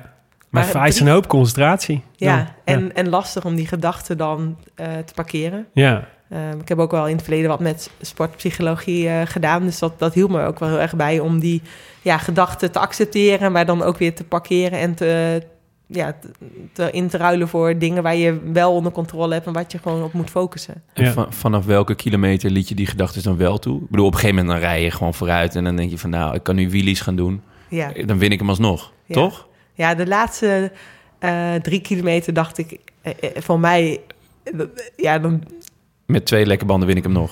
Nee, dat denk je niet. Maar je- dan ben je nog steeds verbaasd van... van, ik denk dat het gewoon gaat lukken. Dat, het, het zou het gewoon gaan lukken. Je bent, je bent nog steeds gewoon helemaal ja, verbaasd eigenlijk. Maar wel Ja. aan het realiseren van, ik denk dat het gewoon gaat lukken. En eh, ja, toen, ehm, ja, toen ben ik ook echt even, dat ik dacht, oh ja, ik ga, moet even echt oprecht gaan genieten van deze laatste drie kilometer. Want ehm, zoveel mensen aan het parcours. En dat is echt even, even mezelf opgericht en echt omheen gekeken. En echt even de aanmoedigingen eh, in me opgenomen. En de felicitaties ook, want ik werd gewoon echt al de hele ronde lang werd ik gefeliciteerd. Ja. Door bizar. ons ook. Ja, ja, precies. We hebben heel hard gefeliciteerd geroepen. Ja, ja was mooi hoor. Was het, was, wat was dat, was het, eh, zou je zeggen, het was het hoogtepunt van je carrière tot nu toe? Ja, zeker. Die drie kilometer? Of, de, of, eh, of over de meet komen?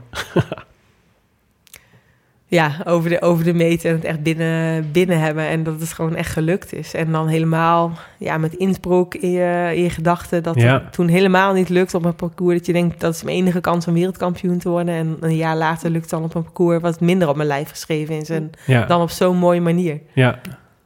En ehm, wat, wat dan misschien een beetje gek is, maar eh, speelde de tijdrit die je juist niet won nog mee in je achterhoofd? Want daar dat was best wel onverwacht, toch? ja, daar moeten we het even over hebben. Dat is natuurlijk het, geheim van, eh, van, van Yorkshire was dat. Daar hebben achteraf niemand meer over gehad. Maar je hebt de tijdrit weer er gewoon opgelegd. Ja, zeker. Het is wel mooi dat Helemaal ik... uit. de- Voor mij was het geen dark horse. Ik eh, probeerde ook bij de Nederlandse journalist, journalisten aan te halen. Dat is het meisje werd in Bergen al vierde op het eh, WK. en die, lepte, die lepte mij ook bij, het, eh, bij de individuele achtervolging op het WK. Dus voor mij was het absoluut geen onbekende. Ja, En ik wist dat ze ook zeker heel goed was. Dus ik, voor, mij, ik, voor- voor mij was ze echt eh, een hele grote kanshebber. Mhm. Een hele grote uitdager. Ehm, ja, ik, ik heb daar ook, maar ook ondermaats gepresteerd eh, qua vermogen. Zeg maar, als ik kijk naar mijn data achteraf, dan heb ik daar gewoon geen goede dag gehad. ja. Ja. En dan is de kunst eh, om die knop om te zetten. En ik denk eh, heel goed dat je 24 uur jezelf de kans geeft om daar heel erg van te balen. ja. Eh, maar je weet ook dat je er niks meer aan kan veranderen. En ik wist ook dat ik niks meer kon veranderen aan mijn vormpeil. Dus ik dacht, ja, als dit het is, dan moet ik er toch maar gewoon mee gaan doen zaten. Want ik kan er weinig meer aan veranderen in drie dagen. ja. Dus eigenlijk gewoon heel nuchter. ja. Ehm, en ik dacht, ik kan nu gaan zitten sippen, maar ik kan me mij beter gewoon vastbijten. Dus ik dacht, oh ja, daar heb ik nog wel over bedacht. Ik denk, oh ja, die regenboogkleren die boven in mijn kast liggen, die moeten er nu uit. Dat was echt een hele pijnlijke gedachte. Oh, ja. Maar toen kwam Die ik al twee jaar na één ook. seconde Ja. kwam alweer de gedachte, nou, eigenlijk, misschien heb ik een kans dat ik die regenboogkleren er kan laten liggen als ik zaterdag... En dan mag je zelfs Ja. nog veel vaker aan. Ja, dus Ja. ehm, ik weet heel goed dat die gedachte bij me opkwam. Ja. Ja, maar ik kan me dan ook voorstellen dat dan juist zij dan achter je aan gaat rijden. Dat, Ja. dan, dat je dan nog extra denkt, oh, deze, zij is echt in vorm. Ja, ik wist, ik, ik wist ook gelijk van... Kan oh, een zij-. Ja, zij gaat twee kampioen worden. Zij gaan, gaan me pakken, zij gaat kampioen worden. Ze reed gelijk 30 seconden eraf. Ja, Wat jullie daarvan op tv zagen, dat zag ik niet. ja, Eh, dat zij wel heel snel kwam, maar daarna ook een beetje instortte. Ik, ik had Ja. gewoon een grote angst. Denk, oh, die stoomlocomotief komt nou, wij ook nog wel hoor. Eh, ja, het, het, dat ging heel rap. Ja. Ineens eh, was het 30 seconden en eh dacht van, oeh, zou, het- zou het dan toch nog kunnen? Maar, Ja. maar heb je na die tijdrit ook dan gelijk bijvoorbeeld aan Tokio gedacht? Qua, qua, qua tijdrit? Olympische Spelen 2020, dus dan nog ver weg, maar schiet dat dan door je hoofd? Of Ehm, heb ja, ik nu, plant ik nu een zaadje wat ik niet had moeten planten? Nou, daar maakt eigenlijk helemaal niks uit voor mijn ehm, eigen ambities of eigen voorbereiding voor Tokio, wat iemand anders doet. Want dat heb ik gewoon niet onder controle. Dus Ja. ik eh, probeer me altijd heel erg eh, te focussen op wat ik onder controle heb. En dat is zo goed mogelijk, eh, als ik geselecteerd word voor de tijdrit in Tokio, daar aan de start te staan. En wat Chloe Duikert eh doet of niet doet, eh, dat heb ik niet in de hand. Ja. Ehm, het enige, het heeft eigenlijk een positief iets, is dat het de Nederlandse media onder andere heeft wakker schudt, omdat ik nou niet meer favoriet ben. Want ze zeiden voor het WK, nou je gaat hem wel even weer binnenhalen. Hoe gaat dat voelen om weer de derde keer kampioen Ja. te worden? eindelijk Zo'n- die trilogie. Zo'n persconferentie had ik de dag voorafgaand. Dus Ja. ik dacht, eh, ik weet niet, maar het het is te makkelijk gedacht. En nu zijn wel de ogen geopend. En, Ja. eh, en Shane Bannon, de general manager van Mitston Scott, stuurde me echt een geniaal appje. Hij zei, nou Annemiek, voor mij is het niet zo slecht. De druk ligt nu bij haar. Ja, ja, Succes volgend jaar. ja. Dat vond ik Ja, wel heel mooi. de- dat dat wel, hij dat, eh, eh, ik dacht, oh, dat is ook weer even omdenken. ja, het is wel iets anders dan inderdaad om als wereldkampioen te starten. Dat is, daar komt natuurlijk ook wel extra druk bij. Ja, en ze won natuurlijk met zoveel voorsprong. Ja. Ik bedoel, ik had geen goede dag. Ehm, maar ook met een hele goede dag eh, denk ik niet dat ik had gewonnen. Nee. Ja. Ja, het was echt heel goed. Ja. ja, ja. Maar goed, ja, dat werd weggepoetst door, eh, doordat jij wereldkampioen op de weg werd. Ja. Ja. Hey, ehm, eh, Tokio is natuurlijk nog best, wel, is, eh, nog best wel ver weg. Maar ik kan me toch voorstellen dat je er af en toe al wel een beetje aan denkt. Wij wel in ieder geval. Het is zeker een van mijn grote doelen. Maar ik kan wel zeggen dat eh, ik heb volgend jaar drie doelen. eh, en dat Ja. zijn eh, zeker ook het voorjaar en de Ardennen klassiekers. Mhm. Dat is, daarna ga ik echt de knop omzetten eh, naar Tokio. Ja, Eh, Het is ook de enige manier om er te komen naar Tokio. Als ik nu al ga denken aan Tokio, dan ga ik er geen eens verschijnen. Want ik moet wel gewoon heel goed gaan rijden in dit voorjaar. We Ja. hebben zo'n goede Nederlandse selectie dat het niet zomaar Ja. uitgemaakt is dat ik daar een van de vier ga zijn die Nee. eh, geselecteerd gaat zijn. Vier toch denk ik dat je een goede kans maakt. Ik heb een goed visitekaartje afgegeven afgelopen jaar, maar ik moet zeker wederom een visitekaartje afgeven. Ja. Maar is dan, ehm, ehm, heb jij ook echt, ehm, zoals veel topsporters hebben, echt een Olympische droom? Als in, als in, het is natuurlijk wel het allerhoogste podium, één keer in de vier jaar, weet je wel, dat, eh, het is- het is wel echt de kroon op alles. Ja, ik probeer dat zelf. Eh voor had ik een eh, interview voorafgaand, eh voor, mij voor het Jeugdjournaal. Daar heb ik ook gezegd dat ik eigenlijk de, de wereldkampioen worden ehm, belangrijker of mooier vind dan misschien Olympisch kampioen. Ja? Die, stelde me echt voor de vraag, als je echt moet kiezen. Natuurlijk is beide super mooi. Ja, Ik zeg, ja, je mag wel gewoon en een heel kan jaar... ook gewoon. Je kunt ook gewoon allebei winnen. Ja, Je mag wel een heel jaar in die, in die wereldkampioenstrui. En dat, ja, met de Olympische Spelen heb je die, die trui. En die trui is wel heel bijzonder om die Ja. elke dag aan te mogen. Ja. ja. Ah, die, er zou daar toch ook gewoon een trui voor moeten komen. Gewoon vijf, vijf van die ringen. Nou, Greg is eh, goed op weg, toch? Ja, die, die- heeft die eh, gewoon de eh, gouden fiets. En, eh, ja, oké. ja. Nee, ja, vind ik, en Vind ik terecht een ook. Maar eh, er- vind ik een mooi alternatief voor de trui. ja. Ik heb trouwens ook een wereldkampioen trui gekocht in Yorkshire. Die heb ik ook best vaak aan. Dat kan gewoon. Kan gewoon. je hoeft Een paar helemaal, tientjes. je hoeft helemaal niet eh, 105 kilometer voor solo te rijden. Hij is gewoon te koop. Ja. Het wordt vaak wel in de mond, mijn mond gelegd van... eh, oh, je gaat revanche nemen. Nou, dat is sowieso heet het, Zo staat het helemaal los eh, van Rio. Het is Ja. gewoon een heel mooi doel en ik heb er heel veel zin in. Ja. Ehm, maar ik moet wel zeggen, ook de wegwedstrijd aan zich... als je daar maar met 68 vrouwen mag starten... waarvan de helft eh, uit, weinig, hè? uit landen komt... meiden die je dus nog nooit hebt gehoord. Dus het, kwaliteit, het is het, Ja. de belangrijkste wedstrijd in de vier jaar eigenlijk... Maar het is het laagste kwaliteit peloton wat we gaan hebben. ja. Ik Ja. ken geen de Qua kwaliteit. kwantiteit en kwaliteit waarschijnlijk. Ja, beide. Ja. En daardoor heb ik wat moeite mee dat het zeg maar op zo'n groot voetstuk wordt gezet als de belangrijkste wedstrijd in vier jaar. Ja. Dan moeten ze eigenlijk ook gewoon 140 renners, net als bij de mannen, laten starten. Want het, ja, het niveau van dat peloton is gewoon, ja, bijvoorbeeld alleen de helft van de Nederlandse meiden blijft thuis. Ja. Is gewoon Ja, gek vrij is dat laag. toch? Dat dat, oh, maar ook dat Maar dat zo vind ik bij de mannen eigenlijk ook. Daar mogen er toch ook niet zo heel veel ja, starten maar wel, per, land. maar wel veel meer en dan, dan ook eh, nog altijd een 68. paar uit Peru en Ja. eh, Argentinië. Ja, Dat en- vind ik dan altijd wel leuk. Maar Ja, dat, nee, is, dat is leuk als het dan, dat is op het WK ook toch? Dan is het toch ook altijd leuk om de eerste eh, paar honderd meter te kijken hoe Egypte eraf vliegt. ja, vind dat Ja, nee, nee, zeker. Maar Dan, wordt, eh, dan vind ik de wel... folklore. ah, zeker de... ah, wat zei je, 68? Ja, Ja, dat is heel gewoon, weinig, Ja, dat is gewoon acht van Kaam starten er meer, joh. ja. Lekker biertje hoor. Ja, Ja, en echt de helft kennen wij daar bijna niet van. Omdat het uit landen komen die dan ergens punten hebben gehaald. ja. En die allemaal landen die allemaal ook maar één renner kunnen afvaardigen. Dus dat zijn ook geen landen Komen die ook de wedstrijd stadsfiets. zwaar kunnen maken. ja. Eh, en ook met ploegen maar van vier is natuurlijk een heel andere dynamiek. Zijn, en er worden minder renners, kunnen opgeofferd worden om de koers zo hard te maken. ja, ja. Ehm, dus ja, het, is gewoon een hele speciale wedstrijd eens in de vier jaar. En het is gewoon een heel mooi evenement, Olympische Spelen. Ja, ja. Ja. Ehm, ja, maar het- wel een andere wedstrijd dan we normaal hebben. precies. En Ja, het, is bij- ook een ander, het is ook een ander parcours dan de mannen. Doordat die gaan dan over die... eh het is er veel, veel meer heuvels in. Ja, dus mensen zeggen vaak, oh, het is eh, op jouw lijf geschreven. Ja. Ja. voor de man is het echt een klimmer gaat daar winnen. En bij de vrouwen is het meer, eh, ja, het is nog steeds een zware wedstrijd met 2000 hoogtemeters. Ja, Eh, maar ja, minder, ehm, ik denk dat bij ons minder een klimmer gaat winnen. Het is meer gradueel loopt het omhoog. ja. En de tijdrit? Ja, de tijd is eh, best wel lastig, wel wat kort, 20 kilometer. Ehm, maar je ziet mij dus ook al eh, lachen, want er zit ook echt wel een lastige klim in. Zeker niet vlak, Ja. ook wat technisch. Ehm, ja, ik... eh, 20 kilometer, ja. dat Jij, is ziet, kort. jij ziet hem wel. het, is wel, het is wel kort. Voor mij had het iets langer gemogen. Hey, maar dus, dus de, de, je derde doel van het jaar, de Olympische Spelen. eh, blijf je dan ook, eh, ben je dan ook iemand die lekker even blijft hangen nog in, eh, in eh, Tokio straks? Om Nee. wat andere sporten mee te krijgen? Helaas niet, want dit is dus mijn tweede doel. Het Oh, derde ja. doel gaat het eh, WK zijn, wat een heel mooi parcours is. Dus Ja. eh, nee, ik ga niet eh, heel lang aan de lampen hangen je in moet- eh, Tokio. Je moet gewoon meteen weer door. Nou, ik ga mezelf zeker wel even een aantal dagen daar in Tokio geven om te genieten van Tokio. Want je leeft daar zo naartoe met oogkleppen op. Ja. Dat die oogkleppen gaan pas af na de tijdrit, hopelijk. Ja, Eh, en dan is het gewoon heel leuk om eh, wel even te genieten van het evenement en niet gelijk weer door te hollen. ja, ik dat vind is het ook ook wel heel bijzonder, toch? Ja, ik vind het ook belangrijk om te genieten van momenten. En, Ja. eh, Ja, en dat dus, lukt in Rio natuurlijk ook niet.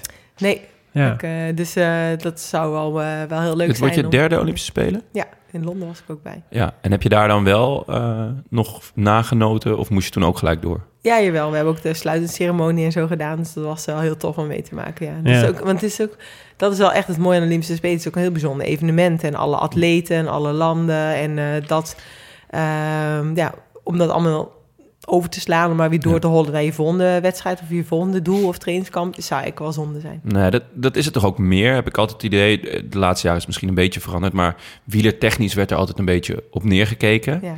Eh, omdat het inderdaad met allemaal eh, gekke landen is en Ja. eh, niet zo groot peloton. Maar als evenement zijnde is het natuurlijk ook wel heel aansprekend. Dus dat, dat lijkt me een, een moeilijke balans of zo. om, om daar dan toch ja, een soort van hoofddoel van te maken.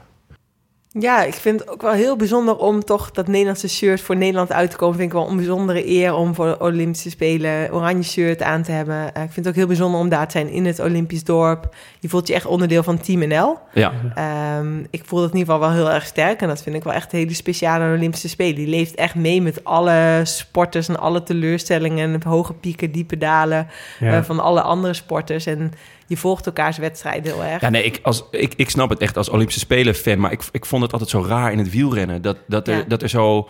eh, als, ja, dat het, het werd er een beetje bij gedaan. En dan ook dat mensen gelijk weer doorgingen. Ja. Van nou ja, het is hup, volgende koers. eh, Ja. Volgende week begint de Vuelta. Ja. En, eh, en door, weet je wel. Terwijl, ja, voor ons, ja, als sportliefhebber is het Olympische Spelen eigenlijk het hoogst haalbare. Behalve in wielrennen en voetbal, volgens mij. Ja, ik denk dat ik het kan nuanceren als in, in, bij het wielrennen bij de mannen. Was Ja. het wat minder. Bij de vrouwen was het echt de hoogste wedstrijd in vier jaar. En Ja. dat is nog steeds ook eigenlijk wel zo. Eh, bij de mannen, ja, wat meer commerciële teams die daar aan, aan die mannen trekken. eh, dat ze om weer gelijk eh, terug te laten komen. Die willen liever niet dat ze daar eh, even nog door gaan feesten. Ja, oké. Ja. Hey, we hebben ook nog een, een paar vragen van eh, luisteraars. Leuk. Ik zag dat je er al een paar had geliked op Twitter. Dus je, je had misschien zelf ook je favoriet. Daar moest ik heel erg om lachen in ieder Ja. geval. Ja? Ah, daar zijn er. Wel- welke moest je om lachen? Weet Nou, je? iemand vroeg op mijn telefoonnummer, geloof ik. Oh ja? Ja. Nou, geef maar dan Ja, meteen. dat eh, net zo makkelijk. Ja, zo ben, zo ben jij bij Marianne Vos ook begonnen. Ja, daarom. Ja. Eh, we hadden bijvoorbeeld een vraag van eh, Thomas Johannes. Die vroeg ehm, ehm, of ze nog beter kan worden door uit Wageningen te verhuizen naar de Girona's, Andorra's, Monaco's van deze wereld. Ja, dat vond ik een hele goede vraag eigenlijk. Want ik Ja. krijg die vraag best vaak. Ik train inderdaad eigenlijk eh, liever niet hier. In Wageningen rust ik liever uit. Ja, Ehm, maar ik ga er absoluut niet voor verhuizen. Want ik vind het juist goud om thuis te komen na een wedstrijd. En hier met mijn studentenvrienden even af te spreken. En eh, als je misschien teleurgesteld bent na een Ronde van Vlaanderen... dat je gewoon even een biertje eh, gaat doen hier in de stad. ja. Ehm, dat je gewoon echt een thuis hebt. je hebt echt een thuis en Ja. daar heb je echt een wielerleven, een wielercommunity om je heen. En Ja. daarom trekt me dat absoluut niet om daarheen te gaan. En bovendien ga ik dan veel liever eh, naar allerlei verschillende eh oorden, zoals Colombia en Livigno en Tenerife. Door dat af te wisselen houd je dat gewoon heel erg fris. Ja. Ja, want je bent ook een keer eh drieënhalve maand naar eh, Australië geweest om Ja. daar te gaan trainen. En, eh, dus dan, ja, een soort trainvakantie, net zoals in Colombia. Ja, ook dat was inderdaad dat ik dacht, ja, waarom zou ik eigenlijk hier in de winter eh, blijven in die, in die modder en in die kou? eh, Bij de Australische ploeg gaan rijden en ik ga gewoon op avontuur. Ja, vet. Heel vet. Hey, we hadden het in de, in de inleiding hadden we het natuurlijk al even over dat wij eh, eigenlijk veel te weinig vrouwen wielrennen op televisie zien. Dat is eh, eh, wel echt, dat wordt natuurlijk met die, zeker met jullie generatie aan supergoeie Nederlandse vrouwen, is dat, begint dat steeds meer te wringen. Dat je zo het gevoel hebt, soms sommige koersen kunnen eigenlijk alleen maar via Pro Cycling Stad, zeg maar, aan de afloop volgen. Ehm, maar dat is natuurlijk wel een discussie die al langer speelt en ook al breder is. En we hadden een vraag van Martine Boersma daarover, die vraagt... Ehm, welke drie punten of voorwaarden vindt Annemiek noodzakelijk om het dameswielrennen wereldwijd naar een hoger plan te trekken? Is dat bijvoorbeeld een minimumsalaris, een verplichte vrouwenkoers bij grote koersen? Hoe overwinnen we de dinosaurusmentaliteit van veel bestuurders en organisators? Nou, dat is een hele brede vraag. Een grote vraag ook wel. Maar misschien heb je er wel ideeën over. Ja, ik heb wel een idee over dat ehm, we het in een goede volgorde moeten aanpakken. Dus Mhm. eh, vaak soms wordt gezegd, wordt er geroepen, oh, prijzengeld moet hoger of Ja. het minimumsalaris. Maar ik vind dat echt een, een stap later. We moeten eerst een verdienmodel eh, opzetten en eh, het vrouwenrennen onder de aandacht brengen. Dus ja, dat ge- gebeurt naar mijn zin door het A eh, op tv eh, uit, te, uit te zenden. Ja. Ehm, en dat mensen dus kunnen volgen om, om fanbase eh, te genereren.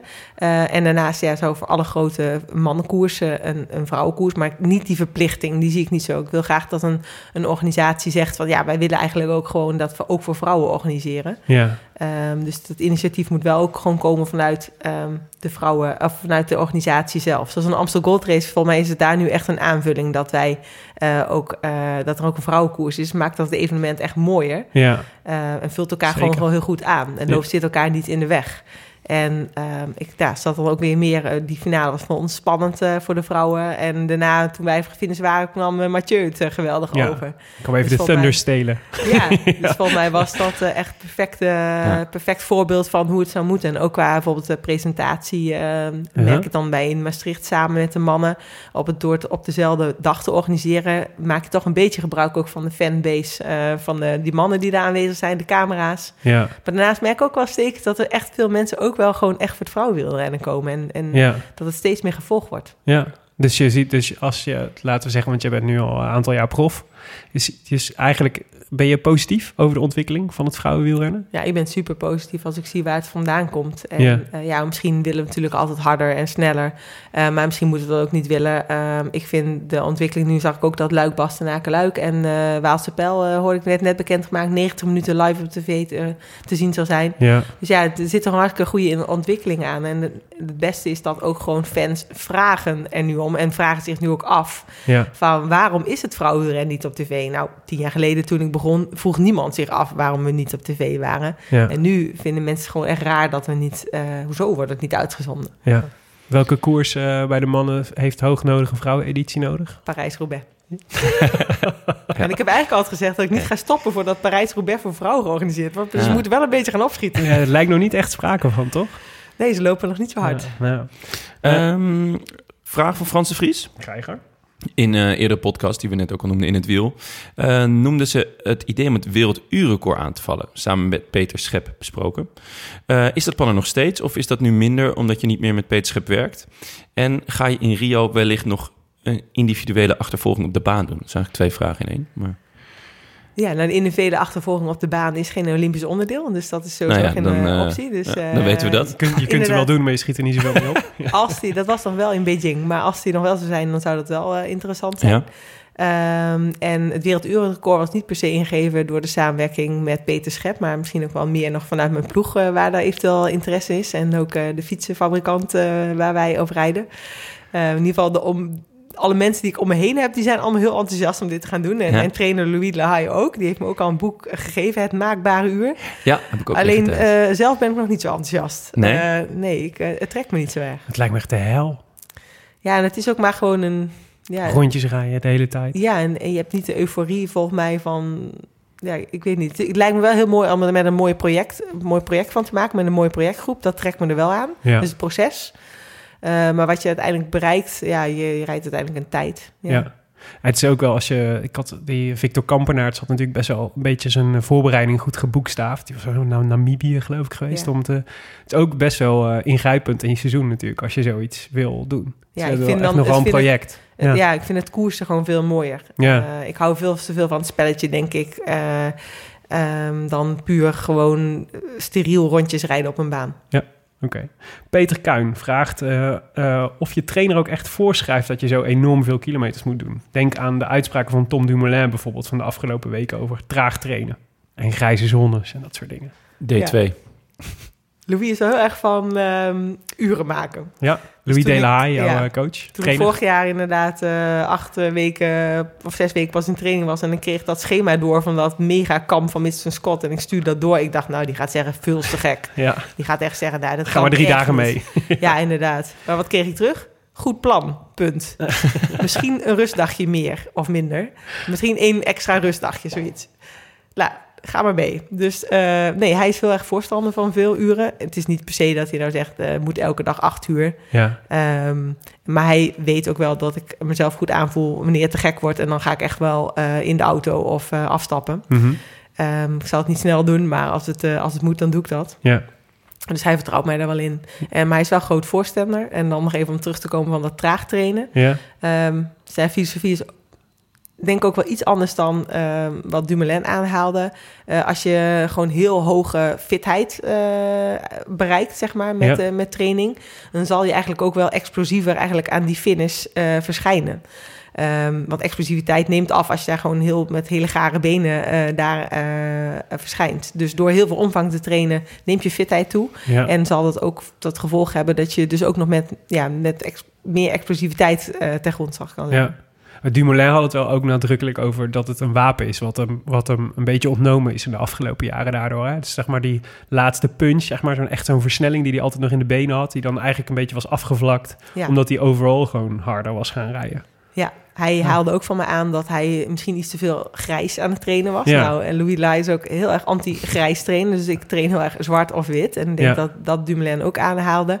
Ehm, dat hij soms in rustige duurtrainingen net even te hard reed. Ja, Om dan misschien juist die echt die kwaliteitsdingen... eh, doordat je eigenlijk daardoor meer vermoeidheid opdoet in je benen... kan je die echt die hele kwalitatief hoge intensief trainingen niet meer eh, heel goed uitvoeren. eh, Niet heel erg goed in de rood rijden. Omdat je daar dan te vermoeid voor bent. Ja.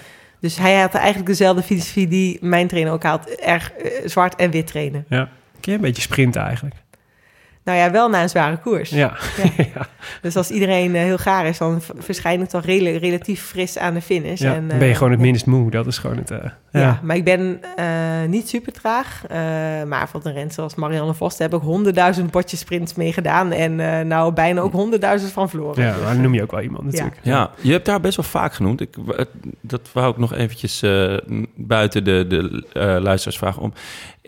Zie je haar als een soort mentor? Want ze, komt nu op drie, vier momenten terug. Ook op een hele lieve manier, heel belangrijke manier. Is, is zij een soort mentor, voor jou? Of eh, zie je dat niet zo? Eh, ik kan denk ik wel zeggen dat het ook wel een goede vriendin van mij is geworden. Ja, eh, ik denk wel dat het op een gegeven moment een hele goed moment was om uit de ploeg weg te gaan. Dat we onze wegen gingen scheiden, om ons gescheiden te ontwikkelen als, als wielrensters. Maar als persoon kan ik gewoon heel goed met haar vinden. Heel veel respect voor haar. Ik denk ook wel hoe zij het wielrennen beleeft en hoe ik het beleef. En beide genieten van het spelletje. eh, dat we daar elkaar heel erg wel vinden. En ook kunnen bijvoorbeeld genieten van mooie rondjes maken met trainen. Of, eh, dus hoe we het wielrennen beleven, daar zitten we ook wel een beetje mee op één lijn. Trainen jullie wel eens samen? Nee, eigenlijk bijna nooit. Nee? Soms eens een trainingskamp samen gedaan. Ehm, dus eh, ja, nog een keer op Sicilië in 2016 voor Qatar. Ehm, maar nee, niet zo heel veel. We trainen ook wel iets anders, denk ik. Ik train iets meer in omvang en zij traint denk ik op een iets andere manier. Oké. Cool. Rob Viveen vraagt, eh, zegt allereerst toffe aanvulling als vriendin van de show. Ja, dat is nou eenmaal zo. Je bent nu officieel vriendin van de geworden. yes. Ehm, en een vraag voor Annemiek van Vleuten. Hoe houd je Simon en Adam Yates uit elkaar als je met ze op pad bent in de bergen? Goeie vraag vind ik dit. Ja, heel goed. Daar had ik vorig jaar heel veel problemen mee. Ik, op een gegeven moment had ik eh, door wie welke schoenen eh, droeg. Ah, en dan kon ik ze ja. herinneren. Ze hebben verschillende schoenen. Well played. Ehm, ja, en eh, op een gegeven moment, ka- karakter zijn ze er ook net wel even iets anders. Dus op een gegeven moment kon ik het ook wel gewoon aan het, eh, hoe ze reageerden een beetje eh, thuisbrengen wie wie is. Oh ja, wat is dan het verschil? Ik denk dat Simon is iets zelfverzekerder na zijn Vuelta-overwinning en iets, eh, ja, heeft iets meer resultaten, ehm, kan je iets merken. En, en Adam is dan iets terughoudender. Maar nu was ik alleen met Adam mee op trainingskamp. Ja. Simon was niet mee. En dat was ook eigenlijk wel heel leuk om dan Om hem eens Adam zonder zijn broer te eigenlijk zien. zonder zijn broer te zien. Ja. Een beetje onthand waarschijnlijk. Nou, totaal niet, denk ik. Nee, ik denk dat het heel goed was dat ze gescheiden waren. Ja. Oké. Ehm, vraag van Harm en Erik. Of je naast een training, trainingsfreak ook een materiaalfreak bent. En wat is je voorkeursfiets? Time trial of road? Ik weet niet waarom dat ineens in Engels ging, maar gewoon eh, de tijdrit of gewoon je wegfiets. Ja, ik ben met mijn wegfiets niet echt een materiaalfreak. Ehm, Ik vind dat ik wel een enorm mooie fiets heb gekregen. Dus Ja. wel een nieuwe hier in de, staat hier in de gang echt een prachtige, prachtige wereldkampioen Ja. Heel Ja. mooi. Het is een soort custom, eh, custom paint job, volgens mij. Ja, ik ben dan ook wel inderdaad zo'n type die dan eerst mag de fiets een aantal dagen in de woonkamer staan. shinen. Ja. Dus wat dat betreft ben ik misschien toch wel een beetje materiaalfreak. Ja. Ehm, Een liefhebber. een liefhebber wel. eh, Van, eh, maar ik heb dat nog meer denk ik bij een tijdritfiets. Waar ik dan echt eh, kan zien als eh, ja, een aantal dingen aerodynamisch eh, zijn weggewerkt. Of echt is gedacht aan eh, detail. Dat vind ik bij een tijdritfiets. Daar kan ik wel echt van genieten hoe een fabrikant dat dan heeft doordacht... Ja. om nog zo'n fiets weer aerodynamischer te maken. En wat dat betreft sta ik wel iets meer te kwijlen bij een tijdritfiets... dan bij een wegfiets. Ja, maar deze, deze, het is gewoon, deze blijft de rest van je leven bij je, toch? Deze, Ja, zeker. ja. Het is wel heel grappig. Er staat namelijk heel groot 105 op. Wat natuurlijk refereert aan de, het moment dat je vertrok, je, de, de duur van je solo. Ja, Maar het is natuurlijk... mensen denken waarschijnlijk inderdaad ook dat het met je versnellingsapparaat te maken heeft. Ja, ik heb inderdaad al heel veel feedback gekregen dat ze mij toch echt wel een Shimano Diro Ace hadden kunnen geven in plaats van een 105 groep. Ja, die arme, dat arme vrouwenwielrennen moet altijd met een mindere materiaal doen. Ik kan beter op 104 of op 106 kilometer Ja. kunnen gaan. Goed. Ehm, eh, even kijken. Had je nog een vraag, Jonne? Mm, nee, ik had ervoor gesteld, Willem. Dus het is een beetje jouw eh, beurt, volgens mij. Oké. Ehm, Oh, ja. Ehm, heeft Valverde ooit tegen je gepraat en wat zei hij? Ja, Van Martin. Ja, dat is- Josselet. Dat is een goede vraag. Ik, eh, ik heb Stel hem aan vaak, iedereen. eh, Ja, wij, wij delen natuurlijk het hele peloton in, eh, in eh, zeg maar kamp Lennart Hofstede en kamp Valverde. Dus we zijn, zijn benieuwd waar jij toe behoort. Ah, ik zit in beide, beide kampen. Ja? Ehm, maar Valverde zeker ook. Daar ging ik al mee tafeltennis op de Sierra Nevada. En ehm, hij kan helemaal niet tafeltennissen. Maar op het moment dat hij dan de bal opslaat... Met heel, dat het enige wat hij kan, is met heel veel effect. En dan lacht hij ongeveer onder de tafel van het lachen. en ik vond het zo aandoenlijk dat hij... Van was toen ook al 36 of 37. Ja. En dat hij dat dan zo grappig Zoveel vond, dat die bal aan alle kanten ging. Ehm, en ik kan me ook herinneren dat hij me uitnodigde om mee te gaan. eh, oh ja, eerst mocht ik zijn Porsche gewoon lenen. Dat leent hij überhaupt aan al zijn ploeggenoten uit. je hebt, je zei, hebt, oh, de, jij Po- wil je je? hebt de Porsche van Valverde geleend. Nee, heb niet geleend uiteindelijk, Oh, maar dat dat bood hij wel aan. Eh, Maar ook Ja? aan al zijn ploeggenoten, zeg maar. Daar is hij heel vrijgevend, heel Ja? loyaal in. En hij blijft ook dan gewoon in die Sierra Nevada in het car. Dat is een vrij back-to-basic eh sport. Ja, dat is, heel- het is heel kloot, toch? Gewoon, ja, eigenlijk. dat trekt zich niks van aan. Daar blijft hij dus ook. Vind ik ook wel mooi voor hem. Ehm, en wat ik ook mooi vond, we gingen een keer, had hij gevraagd of ik mee ging eh, met de koffie, eh, koffierit. En Ja. dan eh, ging hij een beetje meten bij mij. Zeg maar, ja, wat voor wattage rij je nu? Want ik reed van mijn Ja. tijdritfiets en hij op zijn gewone fiets. En was hij helemaal geïnteresseerd. ja? En gewoon een beetje spelen. En nog bij de bordjes gingen we sprinten. Jeetje. En, eh, Wel we vet dat hij, dan, dat hij dan met zijn Porsche zo vrijgevig is, maar het kopmanschap... eh, Maar dit is echt de, de tragiek van de Rode Lantaarn. is dat Wij zijn voortdurend op zoek naar nieuwe aardsvijanden voor in het peloton. Want als je van, je moet ook mensen hebben aan wie je een hardgrondige hekel kunt hebben. En nu heb je gewoon in één uitzending en Nibali en Valverde gewoon sympathiek gemaakt. ja. En ik kan wel verder nog sympathieker maken nadat ik La Course had gewonnen. Ja. Met die, die speciale finish met Anna en mij. Dat ik Ja. daar op het laatste voorbij ging. Ehm, was op die dag, liep daar nog rond in het, eh, bij de aankomstplaats. En die mannen waren daarna gefinished. En hij reed mij voorbij. Ja. En ik liep daar eigenlijk in mijn gewone kleren. Maar hij had mij wel gezien. En ook allerlei Nederlandse renners rijden mij voorbij. Maar die willen gewoon snel ook naar de bus. Maar hij had mij gezien. Hij draait om. Ja. En het keert weer om om mij te zoenen en mij te feliciteren. En hij Echt? zei, ja, ik heb je wedstrijd gezien. Ik was zo geweldig en eh, gefeliciteerd. Wat Het was de enige renner, want al die renners rennen rijden fiets langs heen. En Oh, dacht, hey, wauw. dit is... Nou, vond ik Ja, ja, dat is geweldig. Ja. Ja. Dus ik Maar heb je dan, Sorry, eh, heb je eh, dan misschien iemand anders aan wie we een hekel kunnen krijgen? Ja, heb Misschien heb in de vijand- damespeloton, Heb je vijanden in het peloton? we- Dat vind ik ook een leuke vraag.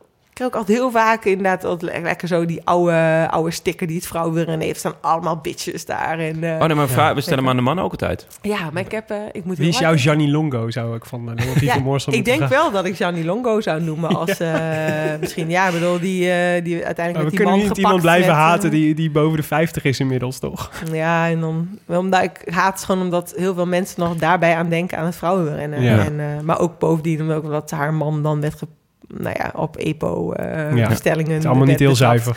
Nee, dus dat is gewoon een foute associatie met het vrouwenrennen. Dus daar heb ik dan, eh, ja, als je dan iemand moet noemen, dan. eh, ik heb Dan trouwens nog met haar gekoerst. Nog ergens in Ja? Bretagne, ja. ja. Wauw. Hey, ehm, over Valverde gesproken. Een vraag van Thomas Pronk. Ehm, hoe lang denk je nog door te kunnen en willen gaan? Is leeftijd een issue of is er een scenario Gianni Longo denkbaar? kan je oh, lang- dit is wel een mooie Ja, ronde vraag, Ik denk dat Thomas die wel heeft over het scenario Johnny Longo als zijnde iemand die heel lang doorgaat. In plaats Ja. van iemand die op een gegeven moment besluit om doping te gaan Ja, dit gebruiken. is exact de reden waarom ik Gianni Longo vervelend vind dat mensen daar nog heel veel aan denken. Ja. Ja, Ehm, Eh, nee, ik heb nog ge- geen eh, einddatum neergezet. Louis eh, zegt, eh ah, allee, hè, we hebben het pla- plateau nog niet bereikt. Mhm. Dus ja, vorig jaar was wel echt mijn beste jaar. Ja. Ooit ook fysiek ook uitgedrukt Hm. in gewoon getalletjes. Ja. Ehm, ik vind het nog steeds heel erg leuk.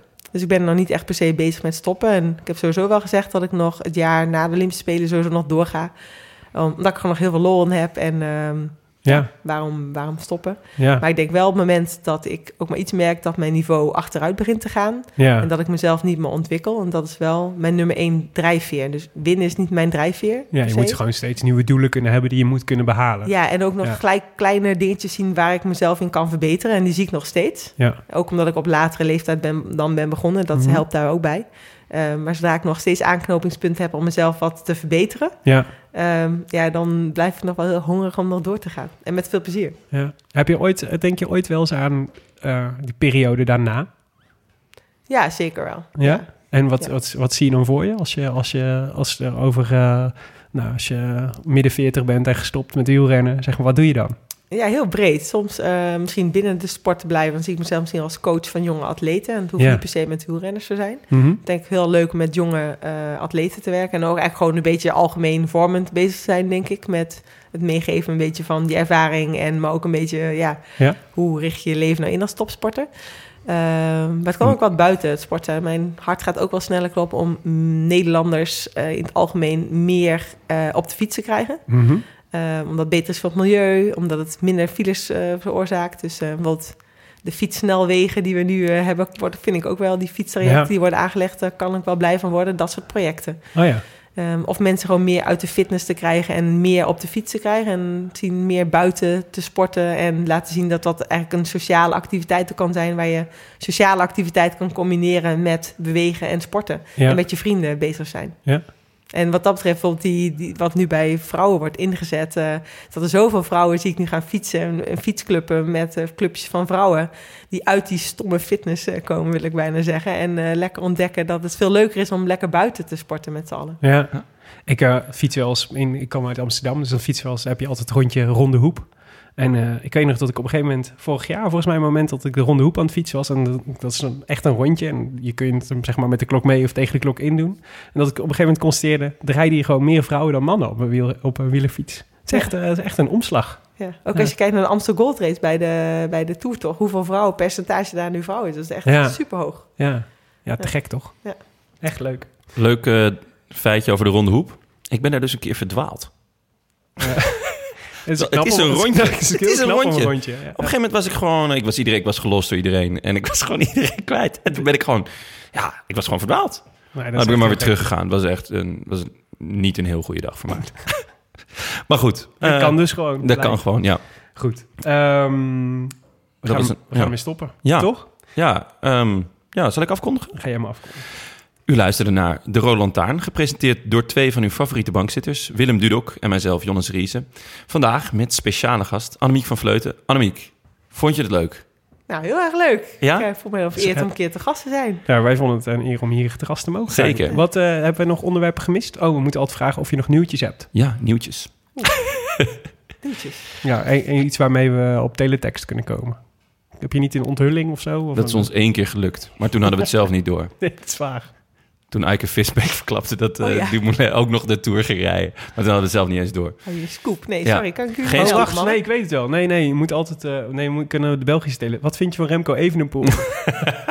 Dan kom je Is hij de nieuwe Merckx? Belgische, Is Belgische teletext, als je dit... eh, Ja, oh ja.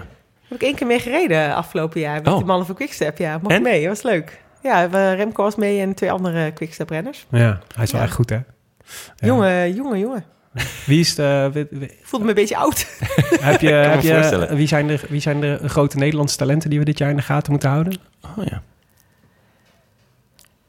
Ja, ik denk dat Sam Omen, omdat ik ook weet wat, eh, wat het een beetje doet met zo'n Ja. liesslagaderbeknelling. en eh, als hij daarvan goed van herstelt, Ik denk dat het echt een... een, een Die gaat tijdritten winnen nu.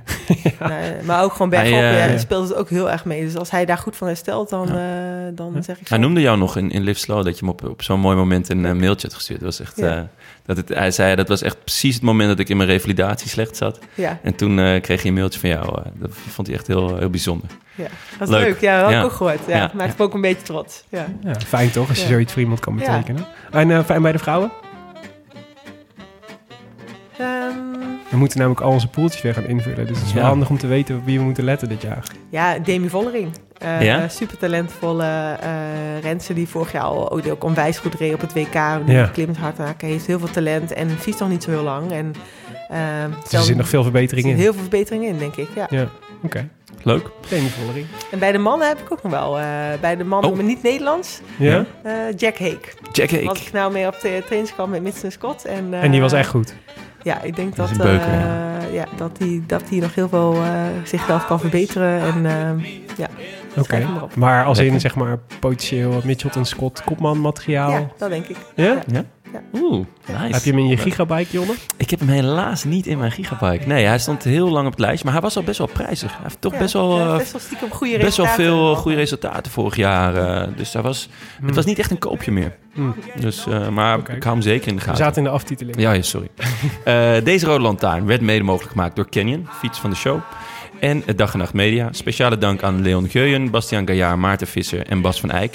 En het Skoers.nl, de wielerblog van Nederland en Vlaanderen. Voor de steun op vele fronten. En natuurlijk ook Tim de Gier moeten we ook gewoon bedanken. Zeker, want die is er vandaag dan wel Dankjewel, niet. Tim. Dankjewel Tim, leuk dat je Voor de bestaat. steun.